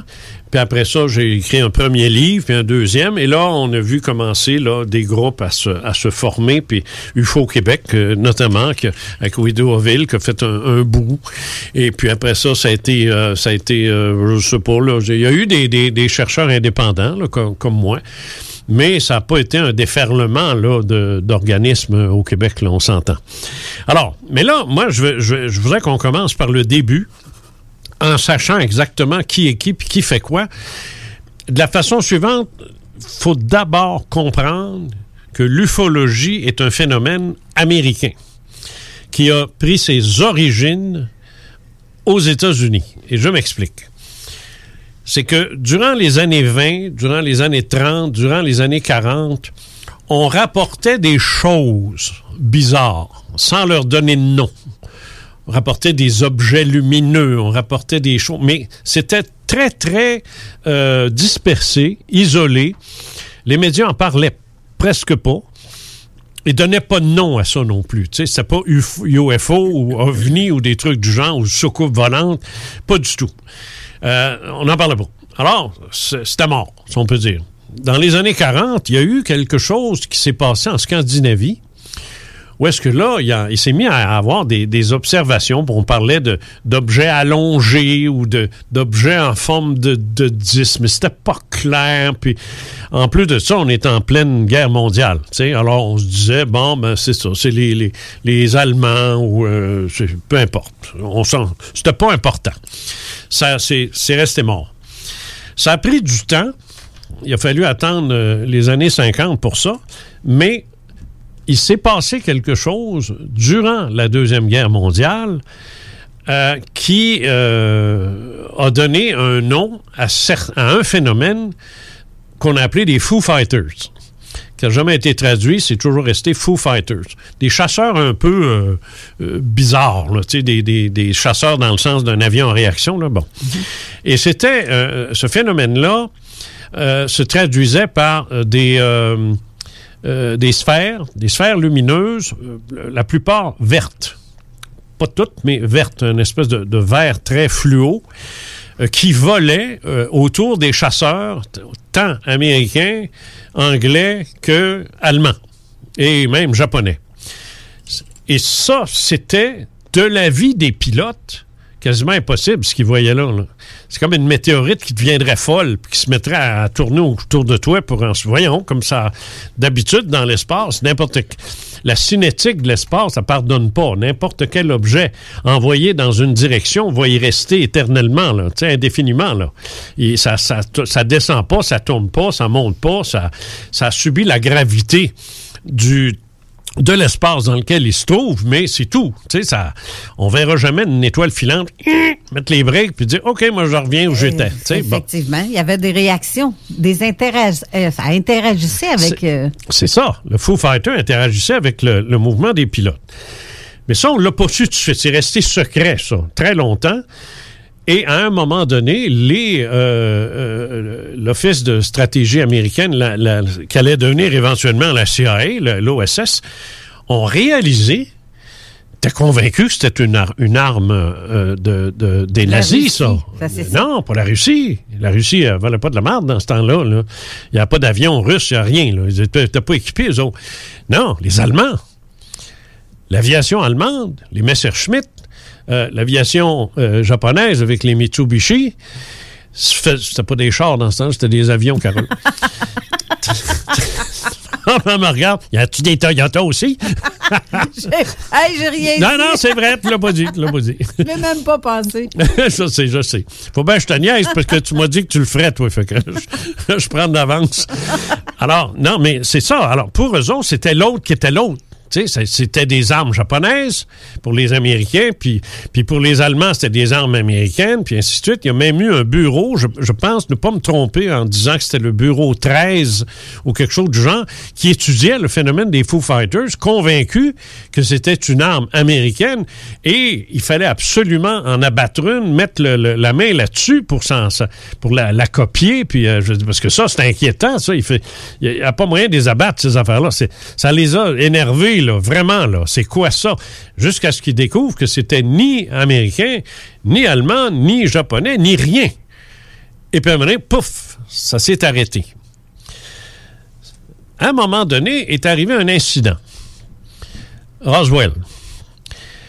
J'en parlerai pas de Roswell, parce qu'on n'a jamais su ce qui s'était vraiment passé. Moi, aujourd'hui, je veux vous parler de ce qui s'est vraiment passé. Mais dans le sens que personne ne va s'obstiner là-dessus. Même le FBI, la CIA, les Américains, les Français, personne nie les Foo Fighters, par exemple. Personne. Tout le monde le reconnaît. Oui, ça a existé. On ne sait pas c'est quoi, mais oui, ça a existé. Ça, il n'y a pas de chicane là-dessus. Personne ne peut dire « Oh, ça n'a jamais été prouvé. » Non, non. Ça, les Foo Fighters ont existé. Ça, c'est clair. C'est dans ça, la US Air Force ne l'a jamais démenti. Ben ça, c'est comme les petits aides que tu dis que tu n'oses pas en parler là, parce qu'il n'y a rien d'officialisé. Mais moi, je peux te confirmer que j'ai quelqu'un que je connais qui a travaillé pour la NORAD et la photo de l'être qui circulait un peu partout, là, elle était affichée là-bas. Oui, mais pas affichée dans le Soleil puis dans le Journal de Montréal. Non. C'est ça que je veux dire. Je veux dire qu'on a peut-être des indices, des preuves non prouvées parce que on les a pas. C'est peut-être sur un mur d'un officier de la NORAD en quelque part, mais c'est rien que là que c'est. C'est pas su. Alors, j'en parle pas de Roswell. Juste pour ça. J'ai pas que j'y crois ou pas. Ça n'a pas d'importance. C'est juste que là, je me confine à ce qui est officiel. Des faits que personne ne peut nier. Alors, on est en 47. J'en parle pas de Roswell. Par contre, je peux te parler de l'événement qui a lancé l'ufologie en 1947, en même temps que c'est même un petit peu avant Roswell, le 24 juin, là, à Saint-Jean-Baptiste, où Kenneth Arnold, un pilote américain, avait vu au-dessus des monts Rainier aux États-Unis, dans l'Ouest américain, avait vu une formation de 9 objets, style boomerang, un peu lenticulaire, la façon qu'il décrivait. Et c'était la première fois que les journaux rapportaient une observation à laquelle on a donné le nom que Raymond Gennett, qui était un journaliste, a retenu de la déclaration de Kenneth Arnold en débarquant de son avion. Les journalistes l'attendaient parce qu'il en avait parlé sur sa radio. Puis ils voulaient savoir qu'est-ce qu'il a vu. Et là, Kenneth Arnold a dit, et je cite, « It was like a disc, like flying over the cloud. » Et là... en français? Non, ben attends. Là, il s'est repris... Puis, comment est-ce qu'on dit ça, une soucoupe en anglais? Là, c'est moi qui ai besoin de l'anglais. Comment est-ce qu'on dit ça, une soucoupe? C'est pas le UFO. Zoom. Comment est-ce qu'on dit ça en français? En anglais, une soucoupe. Tu sais, une soucoupe en dessous, là. Flying saucer? Saucer. Il dit... Fait que là, le Gannett, il dit... You mean like a saucer? Fait que l'autre, il dit... Yeah, a saucer. A flying saucer. Et c'est resté. Autrement dit, il a dit... Ouais, c'était comme des... C'est comme des disques là, qui auraient volé. Puis là, le journaliste, il dit des disques. Il dit comme... Puis là, il faisait comme une tasse de café, il dit comme une soucoupe. Il dit oui, yeah, une soucoupe. Une soucoupe qui vole, une soucoupe volante. De là est venu le nom des soucoupes. Et c'est resté là. Ouais. Parce que lui, il a titré son article des soucoupes volantes dans le ciel de l'État de... Je pense que c'est dans Washington, ça. Washington, pas d'ici, mais l'État de Washington. Et le mot « soucoupe volante » est resté, il est encore vrai aujourd'hui. Il y a encore des gens mal avisés qui n'ont pas compris qu'on peut évoluer dans la vie, qui appellent ça des soucoupes volantes, tu sais, ou des petits hommes verts ou des niaiseries, là. Mais ça, c'est correct, ça, c'est leur manque de culture, c'est pas le mien. Et cette définition-là de soucoupe volante, elle est restée longtemps. Et là, ça a parti. Là, il a commencé à y avoir des observations, puis envoyez donc. Qui était concerné par ça? La US Air Force, l'armée de l'air américaine. Eux autres et personne d'autre. C'est eux autres qui ont décidé de se dire, c'est quoi ça? Et là, il s'est formé des commissions d'enquête militaires. C'est important de le dire. Mm-hmm. Militaires. Uniquement militaires, c'est-à-dire... des enquêtes faites par des militaires auprès d'observations de militaires. Très peu du public. Mais ça rentrait. Il y avait comme une invasion, là. Et là, c'est devenu un chiard, un vrai chiard aux États. Commission d'enquête après commission d'enquête, elle ne cessait de dire ouvertement que c'était vrai. Et il y a quelqu'un qui n'aimait pas ça. on ne sait pas qui, mais on pense que c'est Vandermeer Bush. Je pense qu'il est parent, très lointain parent, avec celui qui allait devenir le président Bush. Ce gars-là, lui, n'aimait pas ça. Et là, on soupçonne qu'il aurait mis en place une formation de chercheurs qu'on appelle Majestic 12. Mm-hmm. Ça, j'en parle pas, parce qu'on n'a jamais eu de preuve que ça existait, ça. De vraies preuves. Avec moi, là, ici, une vraie preuve, c'est une vraie preuve. Comme par exemple, Blue Book, on a les documents qui sont aux archives à Washington, qui sont au Congrès. Il n'y a rien au Congrès sur Majestic 12. Il n'y a rien. Fait que, venez pas me dire que c'est prouvé. C'est pas prouvé. On peut y croire. Je sais pas. T'as-tu vu ça quelque part, Steve? Toi, me semble, le Magic 12, me semble qu'il y avait... Non, c'est connu. C'est assorti sur Internet partout.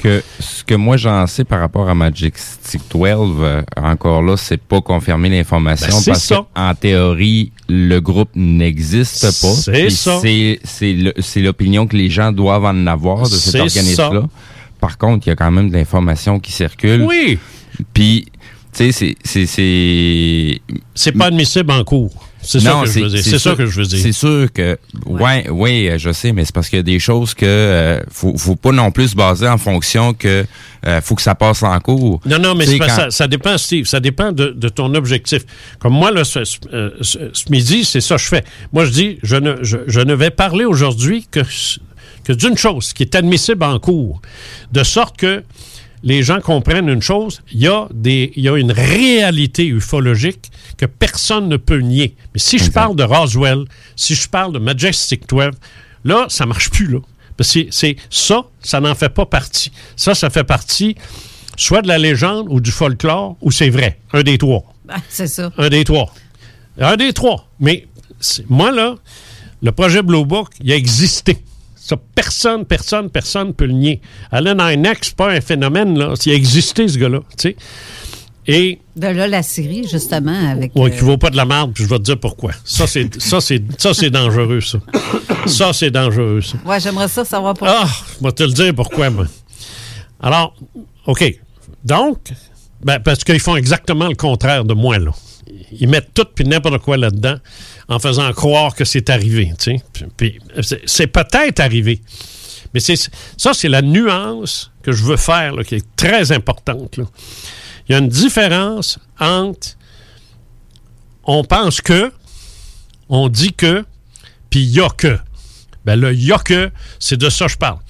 Mais non, on pense que, on dit que, on croit que, ça fait partie soit de la légende, je le répète, la légende, du folklore ou d'une réalité non prouvée. Puis non prouvée, moi je niaise pas avec la POC, là. Non prouvée, c'est non prouvé. Parce que si c'est prouvé, ça veut dire que je peux aller dans les archives du Congrès américain, je peux aller dans les archives du gouvernement canadien, ou du, français ou autre, et faire une demande et obtenir toute la documentation relative à l'objet extraterrestre trouvé à Roswell. C'est tout là. C'est tout bien écrit. Même chose, le nom de ceux qui ont participé au Majestic 12, puis qu'est-ce qu'ils ont fait, puis c'est tout est là, tout ça. Mais si j'y vais, il n'y a rien. Alors, peut-être qu'ils le cachent. Pas ça, je dis. Ça se peut, ça. Peut-être qu'ils le cachent. C'est peut-être occulté. Mais c'est pas de ça que je parle. Moi, je parle de ce qui est là. Vrai, dur, solide. Je veux dire, comment je pourrais te dire ça? Donc, moi, matin, j'ai mangé du Tim Hortons, c'était vrai. C'est pas une rumeur. Tu sais? Tu comprends-tu? Je veux dire, c'est ça, là. Oui. Bon, je peux le prouver, le sac est encore dans la poubelle, là. Bon, alors c'est ça, je veux dire. Le reste, je vais en parler dans une autre émission, quelque chose du genre. Mais là, je veux vraiment là, m'en tenir à ce qui est du solide. Que personne ne peut appeler, écrire, puis dire « Là, il n'y a pas de preuve. » Allume, mon homme. Il y en a. Ça, là, il n'y a pas de doute.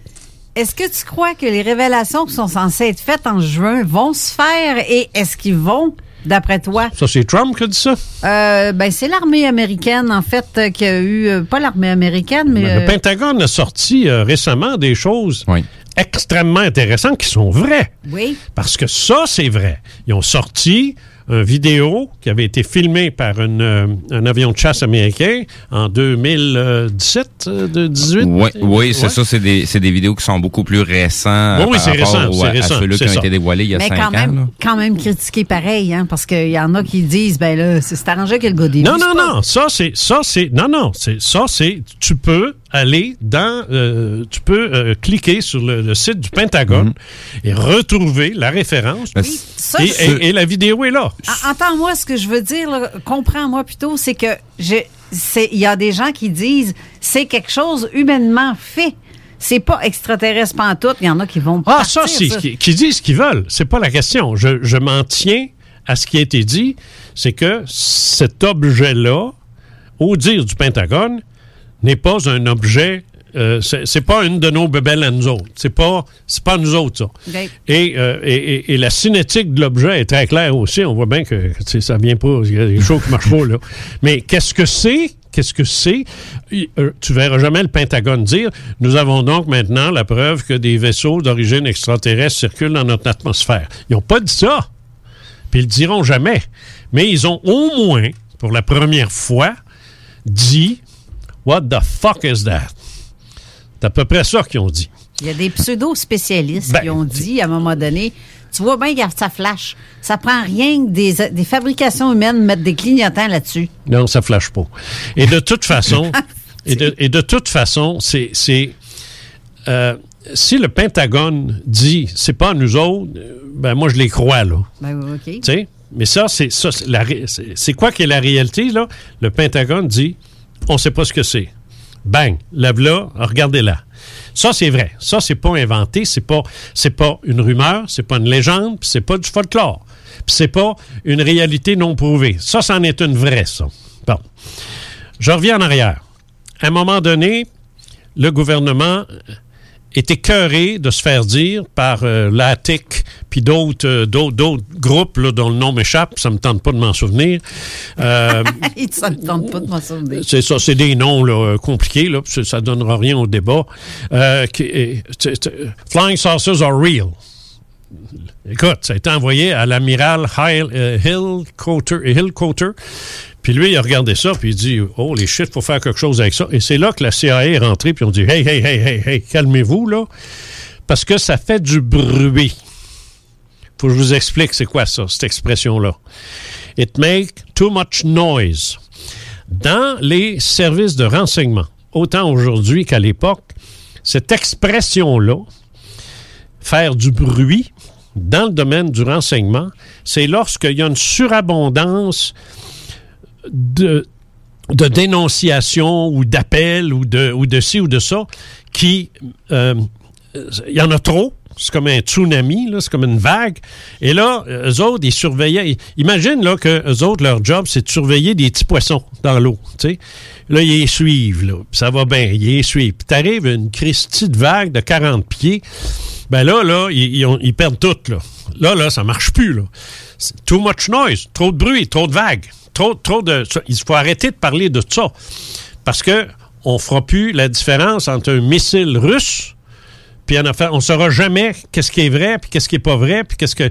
Il dit, si vous parlez de soucoupe volante à du monde ordinaire, un farmer pas dedans, là, dans son coin, là, puis il va nous appeler parce qu'il a vu une étoile filante, là ça ne marchera plus. Vous allez surcharger l'information. On va en avoir tôt. Puis à un moment donné, il va y avoir un vrai missile balistique russe, parce qu'il faut se rappeler qu'on est en pleine guerre froide.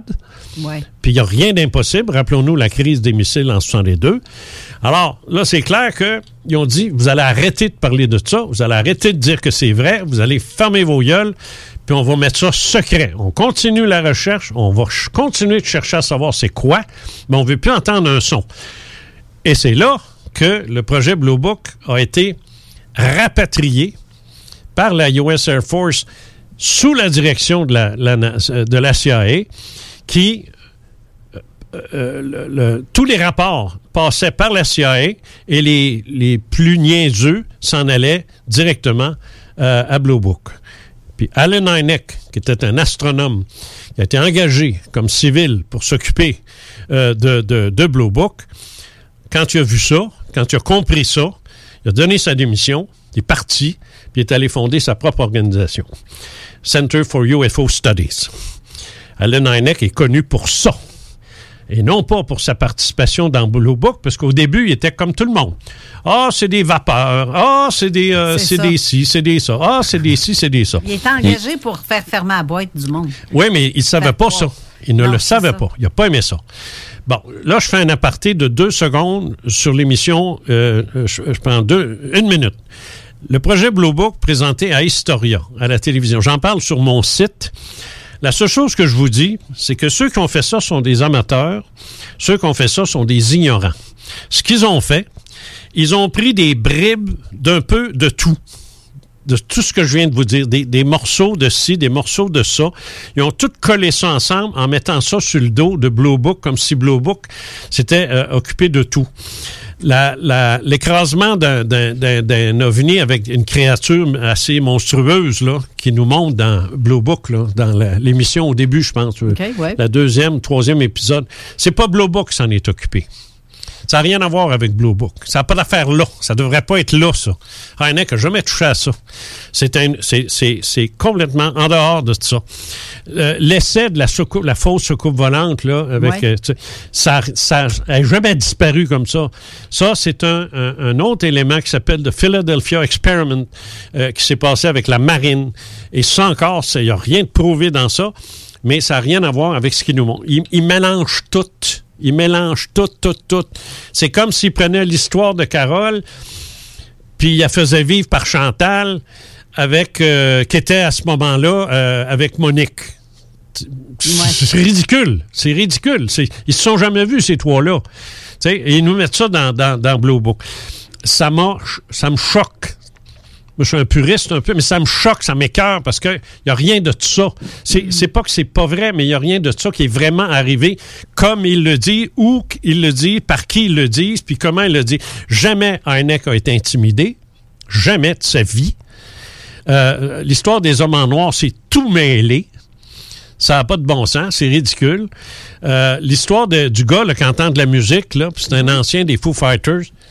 Un problème avec ce verre-là. Moi. Ça a peut-être existé, mais ça n'a aucun rapport avec Blue Book. Pourquoi? Parce que tous les rapports de Blue Book, tu peux aller chercher, un après l'autre. Quelqu'un qui n'y connaît rien en ufologie... Ben, il regarde ça, puis il pense que c'est ça. Ben, c'est ça. Ils vont trouver l'émission pas pire pantoute. Ah, ben, elle est très bien faite. Ben oui, c'est ça. C'est très bien joué, même, je te dirais. Puis j'aime la couleur un peu sépia, là, tu sais, des années 50. J'aime ça. Non, écoute, je te parle pas de qualité de production. Ça, c'est 10 sur 10. C'est bien joué, à part ça. Tu sais, la femme d'Hynek, là, elle joue ça, puis... C'est ce qui est véhiculé. Oui, puis que ça vient foutre, là, l'espionne russe dans ça, ça n'a aucun... Qu'un maudit rapport. Là-dessus, on va prendre un petit 2 minutes pour la pause avant qu'on dépasse trop. Non. Oui, c'est vrai. Non. Mais par contre, restez là. Mais on sera peut-être plus en live Facebook que sur la page de CJMD. On va être zappé. Mais vous pouvez nous écouter quand même en passant à la radio. Mais ceux qui sont dans la région de Québec, Lévis et les environs, syntonisez votre radio au 96,9 FM. Sinon, allez sur le site web de la station au 969fm.ca. Fait qu'on va à la pause, puis on revient tout de suite après pour le reste.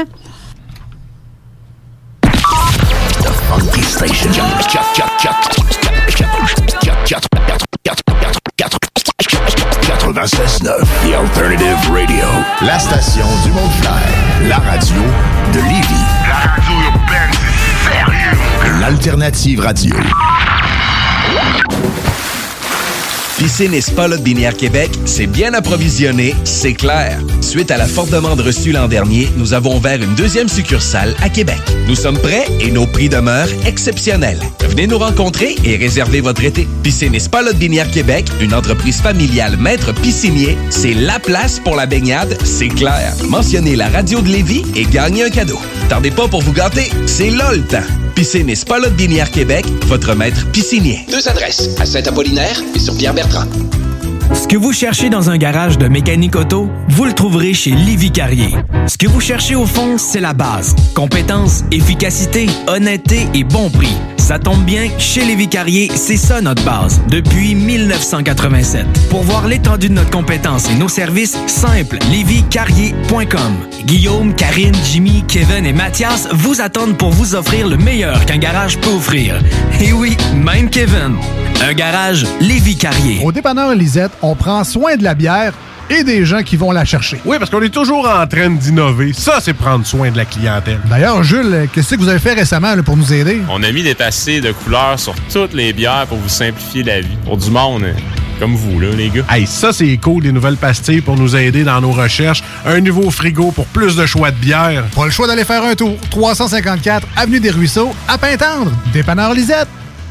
Bien en passant, là. Il n'y a pas juste de la bière. Pour vos besoins mécaniques, vous cherchez évidemment la plus haute qualité pour les pièces et le travail, en même temps que des prix décents. Avec Garage Les Pièces CRS, c'est toujours mieux que décent. C'est les meilleurs prix et leur expertise sera précise, leur travail scrupuleux. C'est ça que vous cherchez pour la mécanique depuis si longtemps. Garage Les Pièces CRS. Les pièces CRS. Découvrez-les, adoptez-les. Comme des centaines qui l'ont déjà fait, vous le recommanderez aussi. Garage Les Pièces CRS, 527 rue Maurice-Bois, Québec, 681-4476. 681-4476.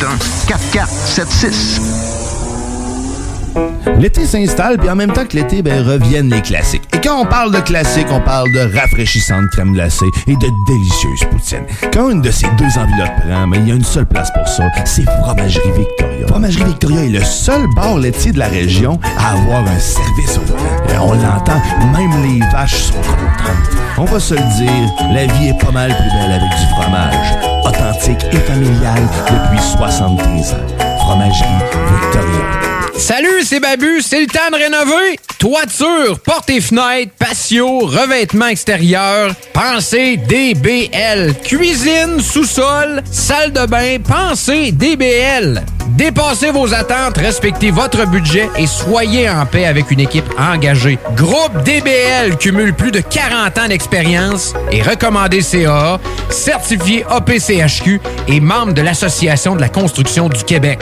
Planifiez vos projets dès maintenant en contactant Groupe DBL au 418-681-2522 ou en ligne à groupedbl.com. Bernatchez Plamondon Avocat. Le droit, c'est la combinaison des règles de longue date et l'intégration des développements d'une société en changement constant. Combinant tradition et jeunesse avec 50 ans d'existence et une équipe jeune et dynamique qui est là pour vous guider dans vos questionnements et vos besoins de représentation. Offrant des services en familial, criminel et droit civil général, Bernatchez chez Plamondon, c'est des professionnels juridiques qui combinent accessibilité et originalité. Bernatchez Plamondon Avocat, 88-462-1010 à avoc.ca sur Instagram et Facebook. Sur Facebook, c'est CJMD 969 Lévis. Avertissement. Cette émission a pour but de porter l'auditoire à réflexion. C'est pourquoi la direction de la station souhaite vous rappeler que chaque affirmation mérite réflexion. Il ne faut rien prendre comme vérité simplement parce que c'est dit, car tout ceci demeure des théories ou la perception de chacun. Nous vous recommandons de garder un esprit critique et sceptique sur ce que vous entendez ici comme ailleurs. Bonne écoute, bonne réflexion. Bienvenue dans la zone.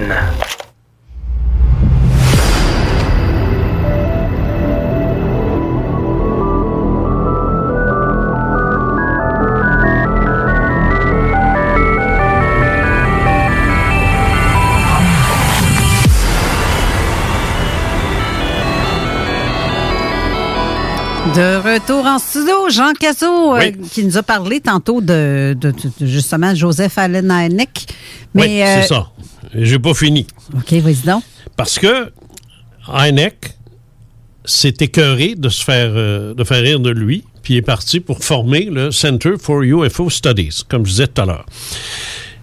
Mais pendant ce temps-là, le grenouillage de commission d'enquête versus la CIA, le jury Robertson, puis tout ça. Ça, les gens ne connaissent pas cette histoire-là. Ils ne savent pas ça. Parce qu'il y a très peu d'ouvrages qui en ont parlé. Moi, j'en ai parlé. J'en parle sur mon site jeancazo.com, jcazo.com. C'est-tu Jean ou J? Jcazo.com. Et bon... mais c'est pas connu, tu sais, je veux dire, c'est en général c'est pas connu parce que ça on en a très peu parlé. Il y a certains ouvrages français, francophones, qui en ont parlé. Moi, j'en ai parlé dans les miens, mais ainsi de suite. Mais tu sais, on n'est pas... l'ufologie, là, c'est pas la priorité chez les gens, là, tu sais. Alors, c'est pour ça, aujourd'hui, j'aime ça faire une espèce de retour, de rappel, mais j'évite de tomber dans le doute. Parce que ce n'est que ça, l'ufologie. T'sais, on n'a pas de preuve de rien. T'sais. Ce que tu as vécu, tu n'es pas capable de le prouver. Ce que j'ai vécu, je ne peux pas le prouver.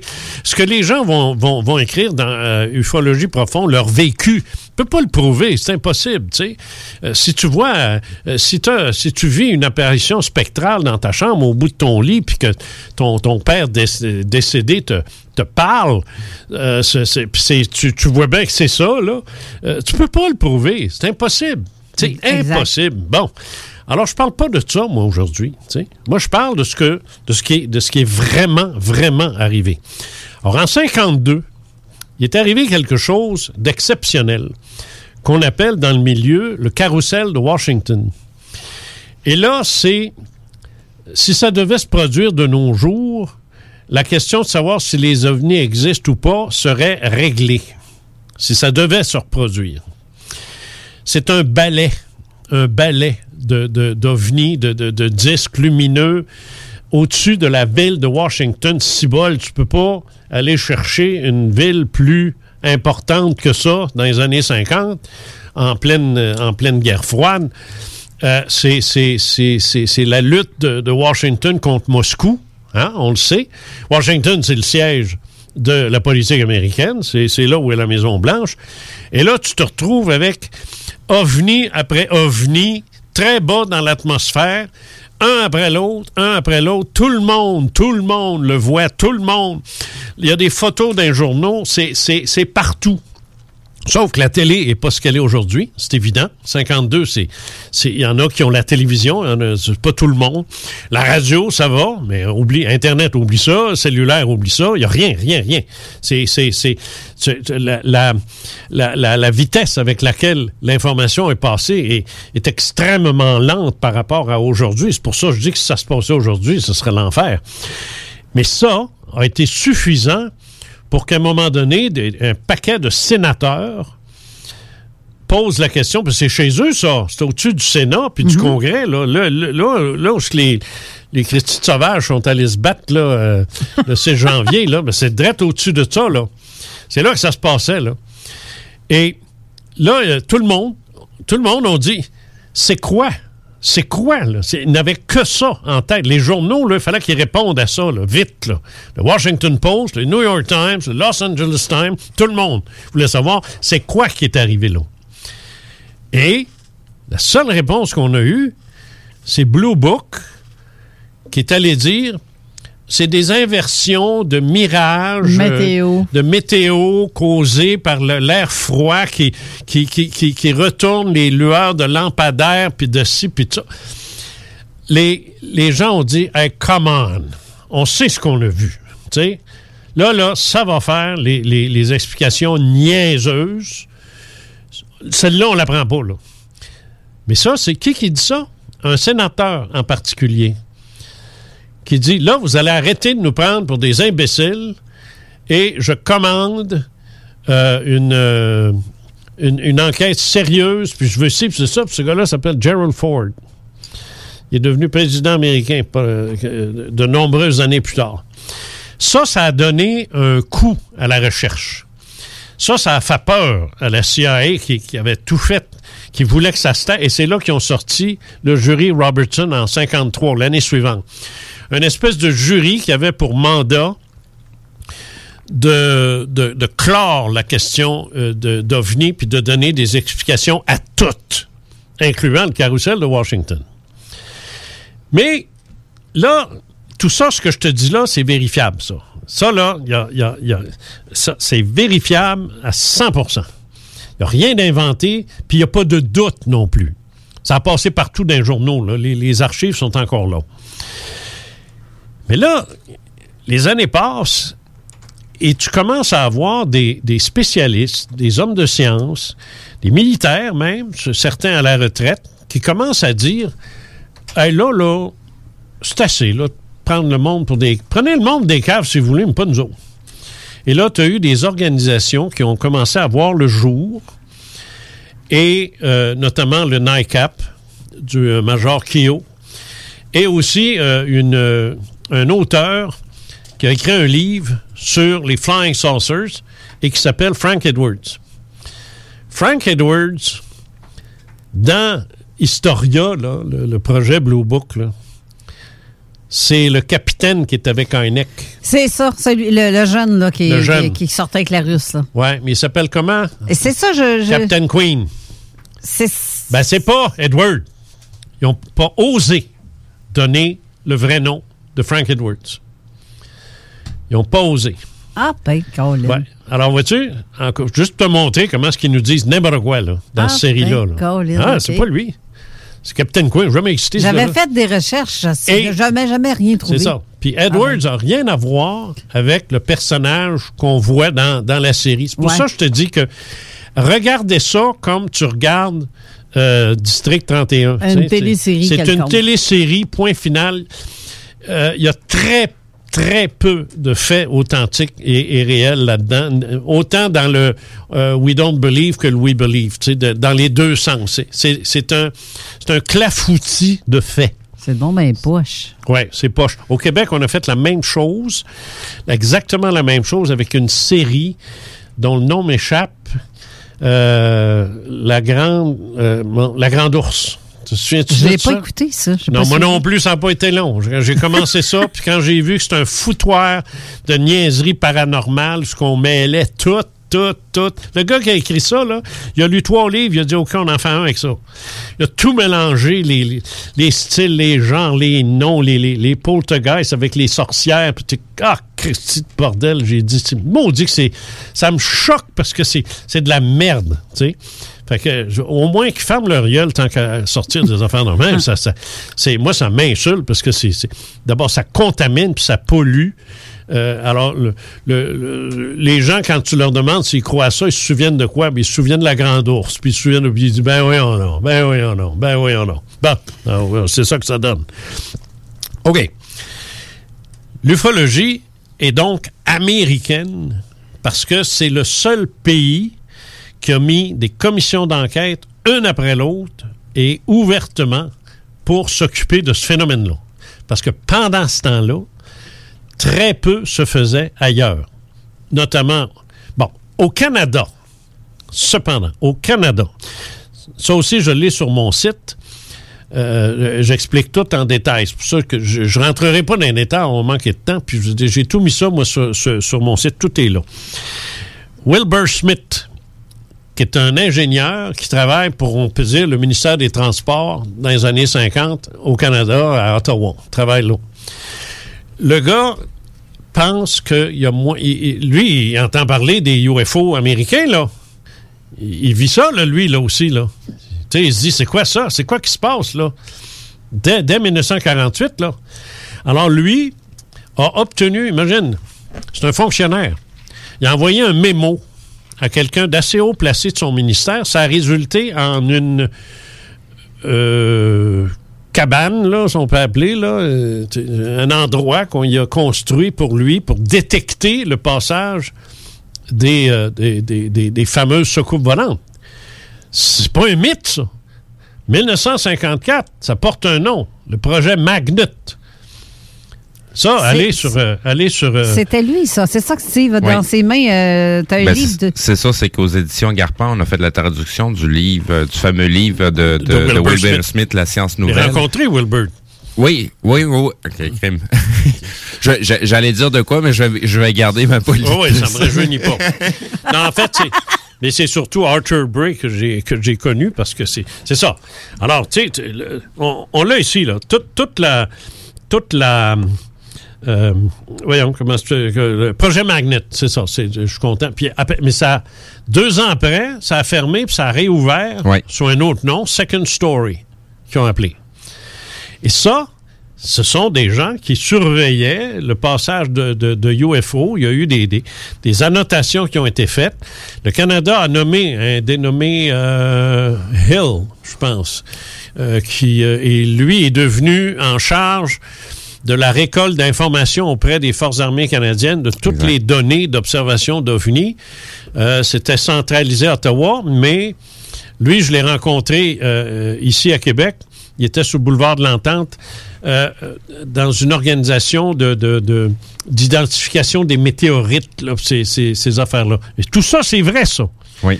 Mais c'est vrai dans le sens que c'est du vrai monde, dans des vrais bureaux qui font des vrais rapports et sur lesquels on a encore accès aujourd'hui. Alors, c'est pas inventé, là. Non, c'est ça. Et là, ce qu'il faut savoir, c'est que est-ce qu'il y en a des organisations comme ça d'études sur le Père Noël? Non, mais je peux te dire que le NORAD, à chaque année... J'ai pas fini. Tu vois pas ta face de baveux. Est-ce qu'il y en a des choses sur Superman? Non. Des commissions d'enquête? Non. Non. Spider-Man?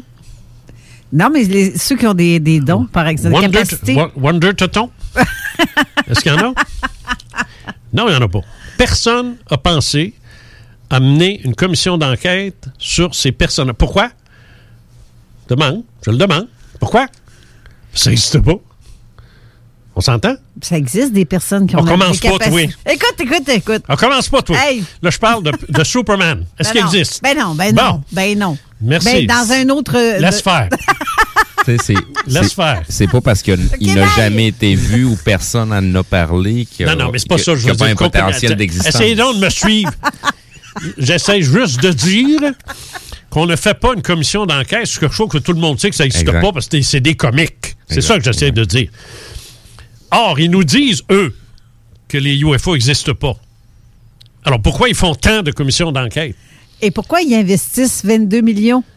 Oh, mais ils ont investi 22 millions avec la gang de... Comment est-ce qu'il s'appelle? Non, pas... C'est pas avec... Voyons, c'est pas Elon Musk. C'est...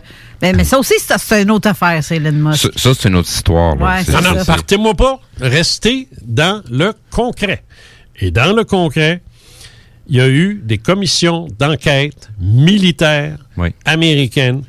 Il y a eu le ministre de la Défense britannique, Nick Pope, qui a été le directeur du département d'études en UFO de Great Britain, financé par le gouvernement. C'est le gouvernement qui finance ça. Exact. Bon Dieu. Ils n'ont pas d'argent à perdre. En France, ça a été le GEPAN pendant des années. Aujourd'hui, je ne sais pas, je pense pas que ça... Oui, le GEPAN existe encore. Mais il est très depuis le départ de Velasco, là, il ne reste plus grand-chose. C'est une farce, là. C'est une vraie farce, là. C'est ça. Bon, au Chili, il y en a, tu le sais. Oui, il y en a. Tout ce qui est Amérique latine, ils vont donner une portée médiatique qui est beaucoup plus grande. Le phénomène n'est pas ridiculisé. Non, c'est ça. Par contre, les gens sont pas nécessairement ancrés là-dessus à aller le chercher. Mais il y a des petits trucs assez intéressants qui se passent en Amérique latine. Mais ça, puis un général israélien, puis tout ça pour dire que il y a eu, autour du phénomène OVNI, une activité gouvernementale extrêmement intense pour quelque chose qui n'existe pas. Exact. Pour quelque chose qui est une hallucination, pour quelque chose qui est une fantaisie. Parce que tu parles de ça à... Moi, j'ai connu des militaires dans ma vie, parce qu'à Ottawa, je peux te dire que c'est rien que ça qu'il y a. Oui. Alors, j'en ai eu en entrevue, j'ai fait du bateau avec ces gars-là. À un moment donné, il y en a un, c'est un lieutenant-colonel, à la retraite. Et son bateau est en arrière du mien, puis on se met à faire du bateau, puis à faire des parties, puis envoyer donc. Puis ça, un militaire, ça prend un coup comme n'importe qui. Alors, non. Ben oui. Alors, on s'est pas gêné. Puis à un moment donné, il se met à... ils sont venus. Ben voyons donc, toi. C'est bon, ça. Parce qu'il dit, moi, là, quand j'étais à NORAD, là, il dit, en dessous, là, puis là, il m'explique, là, il dit, il y avait une maudite porte bleue, là, tu sais. Puis il dit ça, il fallait pas rentrer là, il fallait pas aller là, puis il fallait pas parler au monde qui rentrait là, puis qui sortait de là. Il dit ça, c'était comme off-limit, ça. Puis il dit, c'était des UO. J'ai dit, des UO? Il dit, ouais, Unidentified Object. Il n'y a pas le mot « flying » dedans. C'était pas UFO, c'était « unidentified object ». Comment se fait? Ben. Comment se fait que la NORAD aurait un bureau sur la « unidentified object » et c'était pas des bouts de tournevis qui flottent dans l'espace, là, comme les astronautes là, ils disent plein de déchets. Là, c'est pas ça qui les intéressait. Non, c'est ceux qui bougent puis qui manœuvrent. T'sais, c'est pas un objet qui passe. Il y en a 55 000 à la seconde. Non, non, c'est ceux qui manœuvrent. Eux autres s'occupaient exclusivement de ça. T'sais. Mais non, ça n'existe pas. On ne peut pas avoir un bureau de ça en NORAD. C'est impossible, ça n'existe pas. Parce que demande-leur, ils vont dire « Ah, ça, c'est une fantaisie, ça. C'est dans la tête du monde. Voyons donc. Soyez pas ridicules. » Ils ferment la porte puis ils retournent travailler là-dessus. Voyons. C'est quoi le gars de la gendarmerie royale dont j'ai le nom et que je nommerai pas et qui a downloadé pendant 8 heures de temps tous les dossiers de mon site sur un cas en particulier? Pourquoi est-ce qu'il a fait ça? Puis c'est à ses heures de bureau, hein? C'est sur ses heures de bureau, ça. Parce que le gars qui me l'a dit, c'est Ron McLeod. En tout cas, c'est un Américain. Il s'est branché sur mon site. Puis lui, il y a un... Tu dois connaître ça, toi, Zune? Zuniga. Zune. Mon ami Zune. Tu dois connaître ça, toi. Il retrouve le IP address avec oui. Ça. Il y a un nom à ça? Search quelque chose? Ben, c'est... Comment je... Ben... Oui, c'est une excellente réponse. Rapidement comme ça, retrouver l'adresse IP d'une personne, ouais. C'est pas aussi aisé que ça. Ben, il est capable. Par contre, il y a des moyens pour faciliter. Bon. C'est-à-dire qu'à partir du moment que tu utilises des réseaux sociaux, des applications, des choses comme ça à partir de la maison, ben, il y a façon de retracer tes données. Alors, lui a retracé l'IP adresse du gars. Il m'a dit, OK, il dit, voici son nom, voici son adresse. Je regarde l'adresse. Oups, quartier général, RCMP, Ottawa. Oui. Là, je regarde le nom, caporal machin, tu sais. Là, je m'en vais dans la liste des employés, puis je demande à parler il existe. Déjà là, il existe. Tu sais, j'ai pas parlé, mais il existe. Fait que là, je me suis dit, il a downloadé ce gars-là de telle heure à telle heure, de telle heure à telle heure. Il n'y a pas une seule heure qui coïncide entre 10 et 10 et demi, puis les heures de break, autrement dit, là, puis les heures de repas. Non, c'est quand il est à l'ouvrage. Mais sur ses heures d'affaires. Tu sais-tu ce qu'il a loadé? Oui! Il a loadé le dossier de Jacques et Lucie. Le gros dossier de Jacques et Lucie, là, les faisceaux, puis tout, là. Il a tout downloadé ça. Puis page par page, puis il est allé en arrière d'un code, il est allé partout, il a fouillé. Pourquoi? Ça n'existe pas. Il n'y a personne qui dit non, c'est une hallucination. Alors, c'est ça, là, mon questionnement. Oui, c'est bon. Ça. Bon, tout ça m'amène à dire que cette histoire-là de secret, puis de cacher, puis de rire du monde, dès les années 50, il y en a qui ont dit « wow, enough ». Là, c'est assez. Là, pourquoi investir sur quelque chose qui n'existe pas? Oui, c'est ça. Alors là, c'est là que tu as vu des grosses organisations, le NICAP américain qui est sorti, et là, qui ont commencé à investiguer de leur bord. MUFON a sorti aussi dans ces années-là. Et là, tu as vu des gros noms de l'ufologie là, faire surface, des grosses enquêtes. Hynek a continué de son bord. Le Major Keogh a continué de son bord. Des gars qu'on a vus dans Historia, Projet Blue Book, mais ils ont tout transformé ça, puis ça j'en parle même pas. Et là est née l'ufologie, la vraie ufologie, dans les années 50. Là, la France a commencé à en parler avec des gars comme Jim Aiguilleux, Aimé Michel. Jim Aiguilleux, son problème, c'est qu'un peu comme Whitley Strieber, c'est un auteur de science-fiction. Ouais. Fait que ça passait mal. Ça a pris du temps avant que son intérêt pour les soucoupes volantes, parce qu'il appelait ça encore comme ça, soit pris au sérieux, parce que, je veux dire, le gars, c'est un auteur de science-fiction. Ben oui, tu sais, là, il écrit ses soucoupes volantes. Ça n'a pas aidé. C'était comme tu te faisais dire. Il n'est pas crédible. Ça gênait. Moi, j'ai bien aimé ce qu'il a écrit. De toute façon, le gars, c'était juste des témoignages. Il rapportait juste des témoignages. Que c'était pas... C'est... Ensuite, c'est Aimé Michel. Ça, c'était un philosophe, puis c'était un penseur, puis c'était une espèce de génie dans son genre. J'ai communiqué avec ce gars-là, j'ai écrit à ce gars-là. Si on avait eu Internet, là, ça aurait été extraordinaire. Mais tu sais, t'écris une lettre, ça prend 2 semaines pour arriver, puis 2 semaines pour sa réponse. T'sais. C'est encore généreux. 2 semaines. Bon, ouais, c'est ça, surtout en France. Là. Ah non, c'était long, c'était pénible. Je me suis entretenu aussi avec... justement, j'ai un astronome du Chili, mais là, mémoire sans oublier, mais Benito Reina, c'est ça, okay. Benito Reina. R-E-Y-N-A. Tu regarderas ça, je peux te avoir ça quelque part. Lui, il travaillait sur les ovnis. On se parlait régulièrement.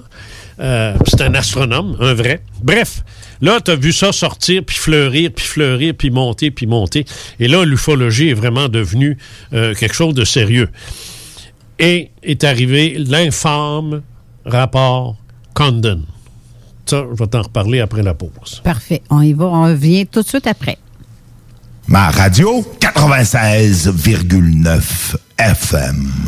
Chaque jour, le Journal de Lévis vous informe de ce qui se passe chez vous, que ce soit dans votre quartier, votre arrondissement et votre ville. Vous pouvez lire les dernières nouvelles touchant Lévis ainsi que les municipalités situées à proximité dans notre édition papier. Disponible chaque semaine dans le Publisac, sur notre site web au www.journaldelévis.com, sur notre page Facebook ou sur notre fil Twitter. Au dépanneur Lisette, on prend soin de la bière et des gens qui vont la chercher. Oui, parce qu'on est toujours en train d'innover. Ça, c'est prendre soin de la clientèle. D'ailleurs, Jules, qu'est-ce que vous avez fait récemment là, pour nous aider? On a mis des passés de couleurs sur toutes les bières pour vous simplifier la vie. Pour du monde... Comme vous, là, les gars. Hey, ça, c'est cool, les nouvelles pastilles pour nous aider dans nos recherches. Un nouveau frigo pour plus de choix de bière. Pas le choix d'aller faire un tour. 354 Avenue des Ruisseaux, à Pintendre, dépanneur Lisette. Bien en passant, là, il n'y a pas juste de la bière. Que ce soit pour construire ou rénover votre patio, la pose de céramique est bien pensée Stivo Construction. Que vous soyez de Lévis ou Québec, rendez-vous sur la page Facebook Stivo Construction ou appelez au 819-621-7981. Stivo Construction, un travail de pro. Projet de rénovation ou de construction? Pensez Item. Une équipe prête à réaliser tous vos projets de construction et de rénovation résidentielle. Peu importe l'ampleur de votre projet, l'équipe de professionnels de Item sera vous guider et vous conseiller afin de le concrétiser avec succès. Pour un projet clé en main, contactez Item au 418-454-8834 ou visitez itemconstruction.com. Salut, c'est Babu, c'est le temps de rénover. Toiture, portes et fenêtres, patio, revêtements extérieurs, pensez DBL. Cuisine, sous-sol, salle de bain, pensez DBL. Dépassez vos attentes, respectez votre budget et soyez en paix avec une équipe engagée. Groupe DBL cumule plus de 40 ans d'expérience et recommandé CAA, certifié APCHQ et membre de l'Association de la construction du Québec. Planifiez vos projets dès maintenant en contactant Groupe DBL au 418-681-2522 ou en ligne à groupedbl.com. Enfin, la saison du barbecue est arrivée. Et quand on pense barbecue, on pense Boucherie Les Saules. Avec un énorme choix de viande de grande qualité au meilleur prix, votre grill sera toujours allumé. Sans oublier que la Boucherie Les Saules offre, sans aucun doute, la meilleure fondue en ville. Une multitude de plats cuisinés à emporter pour déguster en famille est également disponible. La Boucherie Les Saules, 2070 Boulevard Masson, ou visitez le boucherielessaules.ca. La Boucherie Les Saules, les meilleures viandes en ville. Hey, je vais te laisser, je dois recevoir mon vaccin Lac des Îles. Ton vaccin Lac des Îles? Ben ouais, tu sais comment j'ai hâte d'organiser mon barbecue au chalet avec toute la famille. Pas bête, ça. Moi, je vais demander mon vaccin restaurant. Ça me manque les soirées improvisées avec les amis. Hey, moi, j'y vais. Je pense pas qu'il fonctionne contre les retards, ce vaccin-là. La vaccination nous rapproche de tous ces moments. Suivez la séquence de vaccination prévue dans votre région et prenez rendez-vous à québec.ca/vaccin-covid. Un message du gouvernement du Québec. 96.9 The Alternative Radio. Avertissement. Cette émission a pour but de porter l'auditoire à réflexion. C'est pourquoi la direction de la station souhaite vous rappeler que chaque affirmation mérite réflexion. Il ne faut rien prendre comme vérité simplement parce que c'est dit, car tout ceci demeure des théories ou la perception de chacun. Nous vous recommandons de garder un esprit critique et sceptique sur ce que vous entendez ici comme ailleurs. Bonne écoute, bonne réflexion. Bienvenue dans la zone.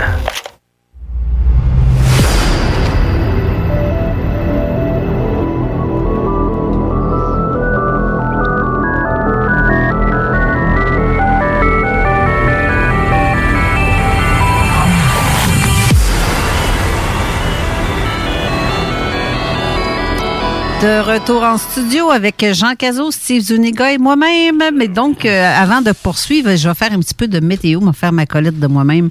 Il fait 11 degrés présentement sur Lévis, Québec, ainsi que demain dimanche, 17 degrés, soleil, passage nuageux.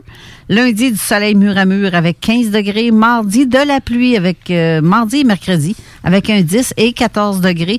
Retour de la chaleur à partir de jeudi avec un beau 20 degrés. Vendredi, samedi, dimanche et lundi prochain. Bref, ça va jouer entre 17 et 19 degrés. Soleil, passage nuageux. Donc, on va avoir un petit peu de réchauffement. C'est un peu comme une météo que tu aurais faite à Radio de la Beauce. Nuageux. Nuageux. Nuageux. Oui, c'est nuageux. Mets tes bottes à verre. Oui, c'est ça. Alors, ouais. Bon, là, on est rendu à un moment donné où est-ce que l'ufologie comme telle est suffisamment connue du grand public pour que des indépendants se fassent remarquer. Le premier qui l'a fait au Canada, on peut dire là, qu'il l'a vraiment fait, là, puis ça a été un de ceux qui est allé assez loin là-dedans, c'est Arthur Bray, que j'ai rencontré. Je me suis fourré tout à l'heure, c'est pas Wilbur Smith que j'ai rencontré, c'est Bray. Arthur Smith est mort bien avant, c'est Arthur Bray. C'est un des grands Canadiens de l'ufologie, là, ça c'est lui, Arthur Bray, B-R-A-Y. Bon, lui a commencé pas mal à se faire connaître au Canada. Mais il est arrivé quelque chose. Au Québec, c'est Henri Bordelot qui a commencé en 1965. Moi, j'ai suivi en 1966. Et après ça, ça s'est calmé. Là. Honnêtement, ça s'est calmé. Tu as eu UFO Québec qui a fait sa place. Et puis, bon, maintenant, là, aux États-Unis, pendant ce temps-là, là, ça fleurissait par contre. Là, t'en avais des organismes là, à la tonne, puis des gros cas qui sortaient, comme Raymond Fowler qui a sorti l'affaire de Betty Anderson. T'as eu aussi Whitley Strieber, ça c'est un petit peu plus tard. Bud Hopkins, c'est un petit peu plus tard aussi. Mais tous ces chercheurs-là ont eu ont eu vent de ce qui se passait, sont allés de l'avant. Et ont sorti des choses absolument incroyables. En Europe aussi, pas le perdre de vue. Mais acceptez que ça n'a pas toujours traversé, puis ce qui se passait aux États-Unis n'a pas toujours été traduit. Le Québec a donc été l'enfant pauvre de l'ufologie au point de vue de l'information et de ce qu'on pourrait appeler l'intensité du phénomène. C'est que pour le Québécois moyen des années 60, c'est quoi ça? Tu sais, ça se résume à ça, là. C'est quoi ça? Tu sais, des affaires de volantes, il marchait à TV. Toi, tu reviens sur la Beauce, toi aussi. Il faut considérer aussi qu'à Québec, là, si on prend la totalité de la surface de la province de Québec, on en utilise, 5% à peu près. Ouais, il y a combien de trucs qui se passent puis qu'il n'y a pas un chat dans le coin, là? C'est ça. C'est la vallée du Saint-Laurent, essentiellement, le Québec. La seule exception, c'est l'Abitibi, puis Saguenay et Lac-Saint-Jean. Le reste, c'est la vallée du Saint-Laurent. Alors, zone urbaine, t'en avais 2, 3, top, dans ce temps-là, pour dire que ça valait la peine. Là. Alors, l'ufologie n'existe presque pas à ce moment-là au Québec. Mais aux États-Unis, au moment où ça commence, arrive un drame. L'Université du Colorado est sollicitée par l'armée de l'air américaine pour effectuer une commission d'enquête à la demande de Gerald Ford, dont je vous ai déjà parlé, parce qu'il considère que les explications données commencent à être vraiment ridicules là, et qu'on ne peut plus se contenter de ça. Il va donc recevoir $500,000, qui est un gros montant en 69, pour mener à bien cette commission-là. Et là, le scandale qui est arrivé, et ça aussi c'est vérifiable, au même titre que tout ce que j'ai dit tout à l'heure, c'est-à-dire que c'est pas de la légende, c'est pas du folklore, c'est pas une réalité non prouvée, ça l'est. Il a été démontré que le sous-secrétaire de la commission, Condon, dénommé Robert Lowe, a adressé à tous les membres de la commission une lettre dans laquelle il disait que si nous voulons avoir d'autres subventions, si nous voulons être bien vus du milieu scientifique, si nous voulons ne pas perdre toute notre crédibilité, il serait bon d'axer nos recherches à démontrer que ce phénomène-là n'existe pas. Bang! Ça, c'est scandaleux. C'est scandaleux parce qu'une commission... faisant pas de commission d'enquête. Ils sont pas capables d'expliquer que ça existe pas. C'est tout. Ils sont pas capables. Parce qu'ils voient bien qu'il y a quelque chose. Non, mais c'est pas ça que je veux dire. Je veux dire, c'est presque une directive. Là, on va tout faire pour montrer que ça n'existe pas. Condon, Edward Euler Condon, son vrai nom, qui est le président de la commission, le top, lui a suivi cet ordre-là. Sa conclusion... à la fin du rapport de 2000 pages, sa conclusion à lui est directement liée à ce que Robert Lowe a dit dans sa lettre. Ça n'existe pas. C'est ça.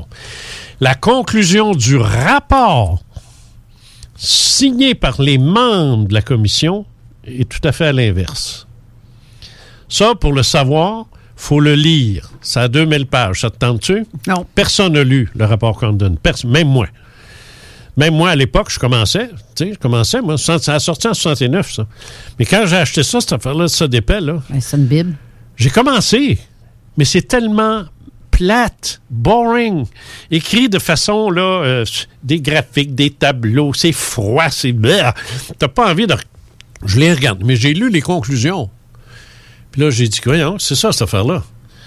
La commission dit 5% des observations sont inexpliquées parce qu'inexplicables. C'est beaucoup, 5%.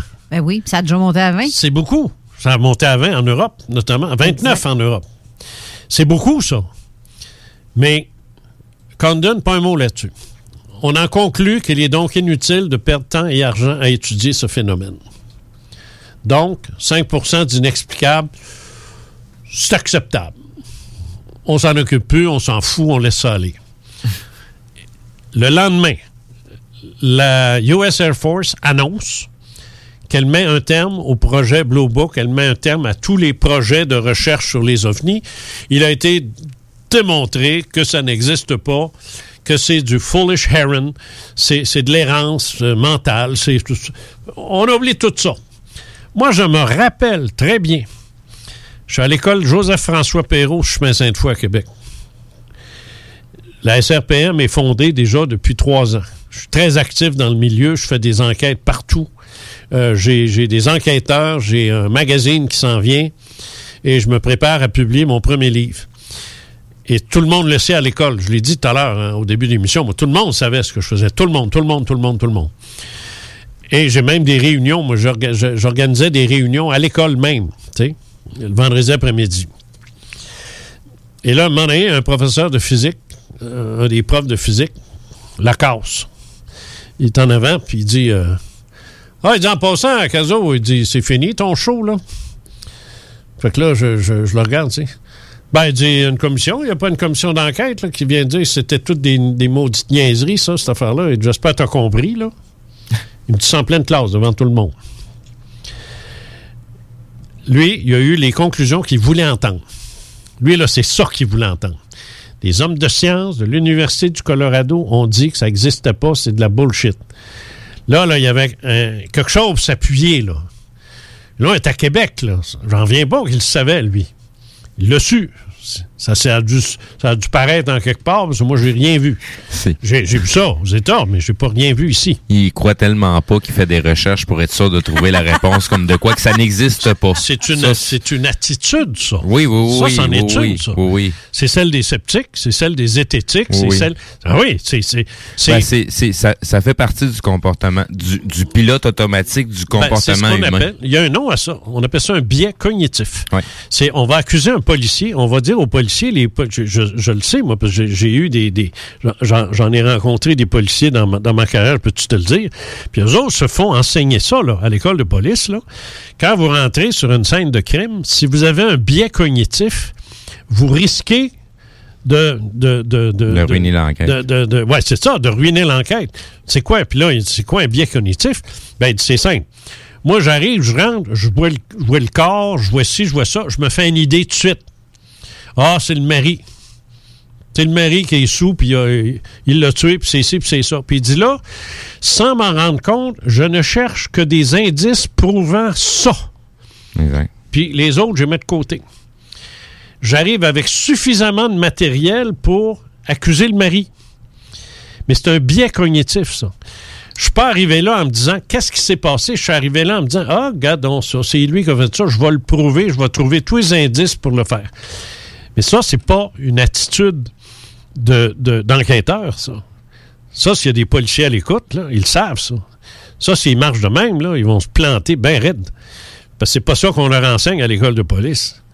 Puis surtout ceux qui veulent passer leur grade pour devenir enquêteur. Enquêteur, puis ainsi de suite, ils se le font dire encore bien plus.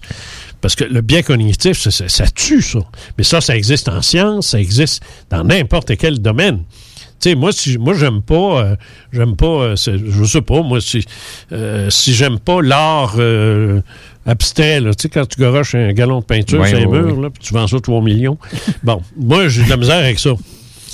Alors, si j'ai un biais cognitif contre ça, si je rentre dans un musée, puis qu'il y en a 4 sur les 500, moi, je vois, je vais pas là, c'est plein de tableaux niaiseux.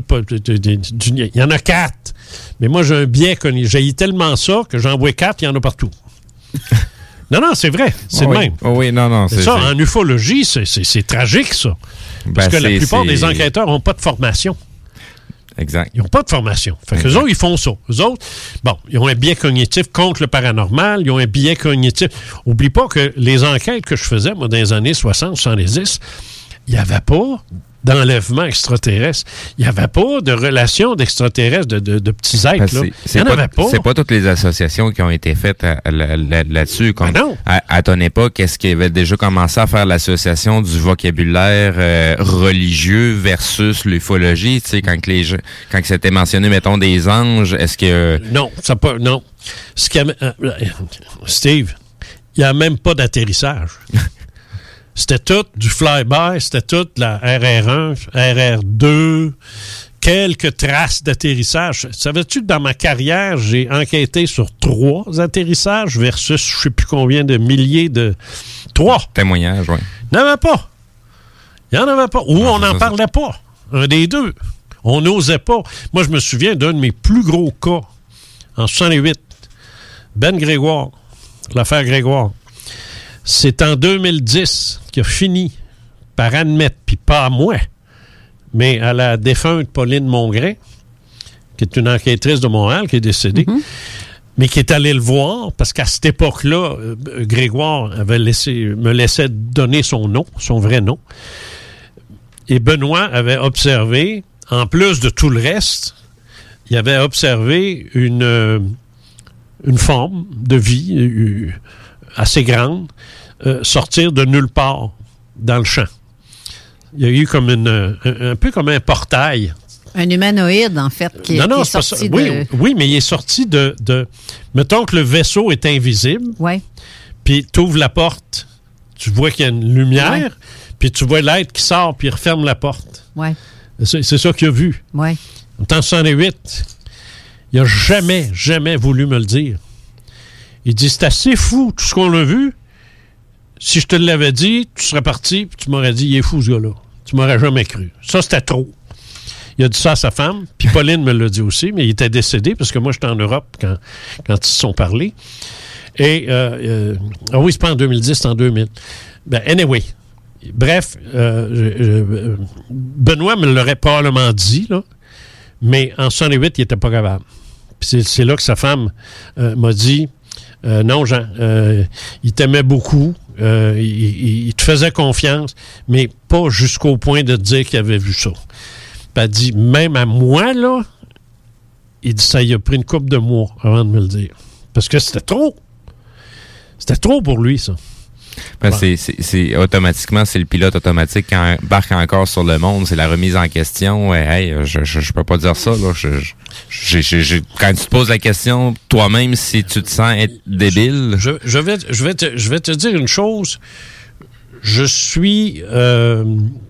J'ai du matériel. Moi, je vais publier 5 ouvrages dans la collection Ufologie profonde. Volume 1, 2, 3, 4, 5.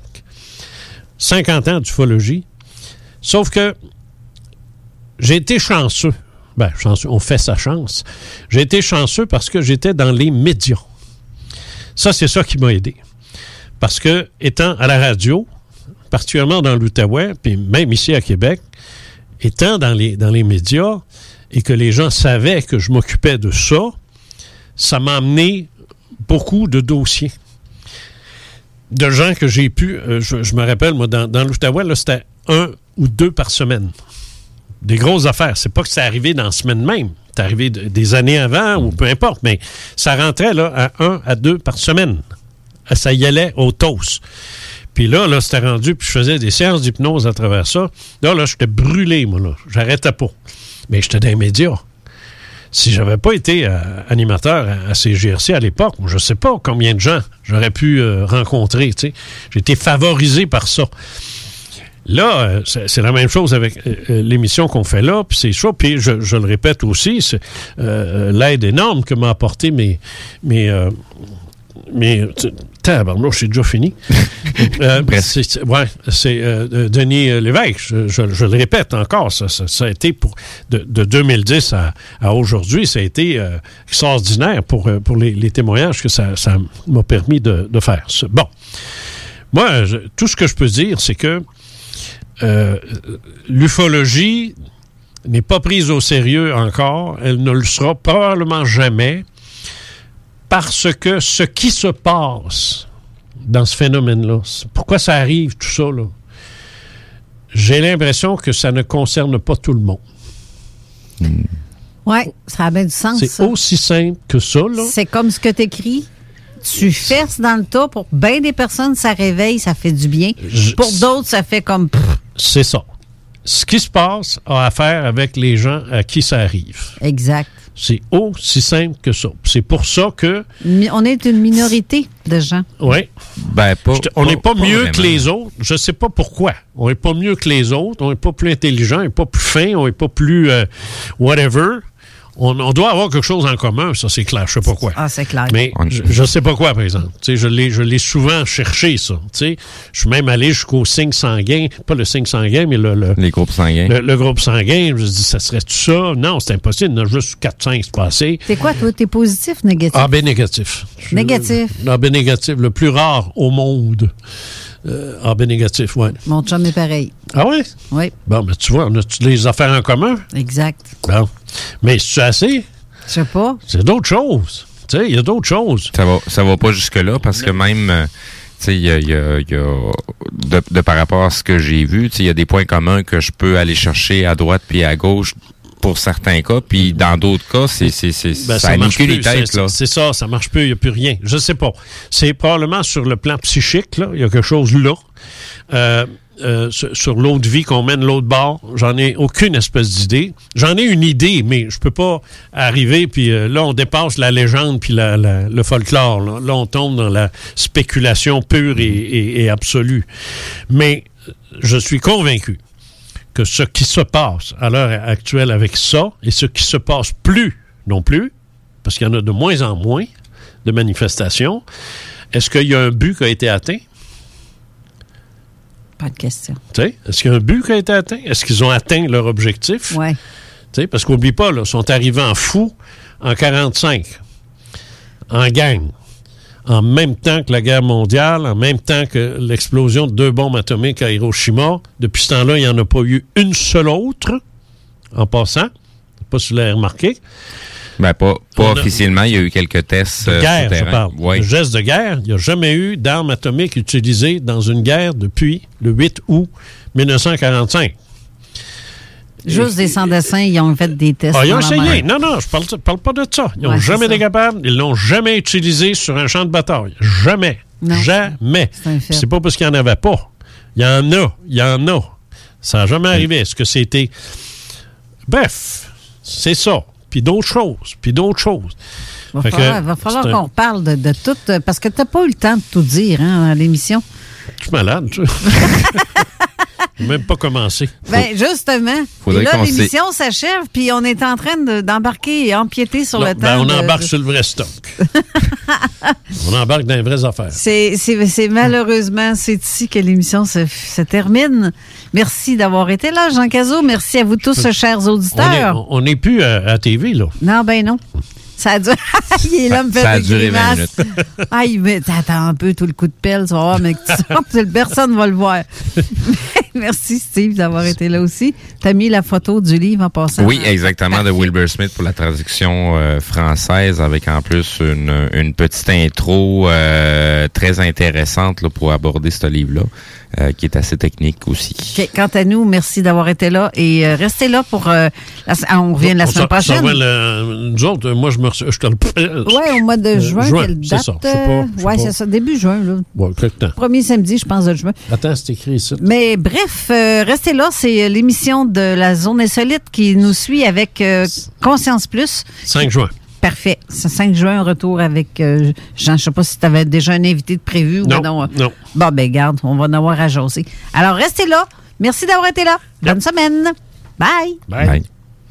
Yo, what's up out there? This is Mad Dog on your radio. CJMD 96.9, Lévis. Greatest music station in the world. Act like you know essays. Holla! Tous les vendredis et samedis jusqu'au mois de juillet, c'est le retour du Québec Rock Contest. Le plus grand concours rock-metal du Québec sera en mode virtuel et regroupera plus de 60 groupes prêts à enflammer les planches du Bûcher Bar Spectacle. Un événement qui vous permettra de rester dans le confort de votre salon et de soutenir la scène émergente du Québec. Les catégories: composition rock, composition métal, cover band et hommage. Billets disponibles sur lepointdevente.com. Une présentation des productions Sébastien Gérard et de la brasserie Malco. Des bières qui dépassent les plus hauts standards. Pour vos besoins mécaniques, vous cherchez évidemment la plus haute qualité pour les pièces et le travail, en même temps que des prix décents. Avec Garage Les Pièces CRS, c'est toujours mieux que décent. C'est les meilleurs prix et leur expertise sera précise, leur travail scrupuleux. C'est ça que vous cherchez pour la mécanique depuis si longtemps. Garage Les Pièces CRS. Les pièces CRS. Découvrez-les, adoptez-les. Comme des centaines qui l'ont déjà fait, vous le recommanderez aussi. Garage Les Pièces CRS, 527 rue Maurice-Bois, Québec, 681-4476. 681-4476. 7-6. Tu as dernièrement perdu.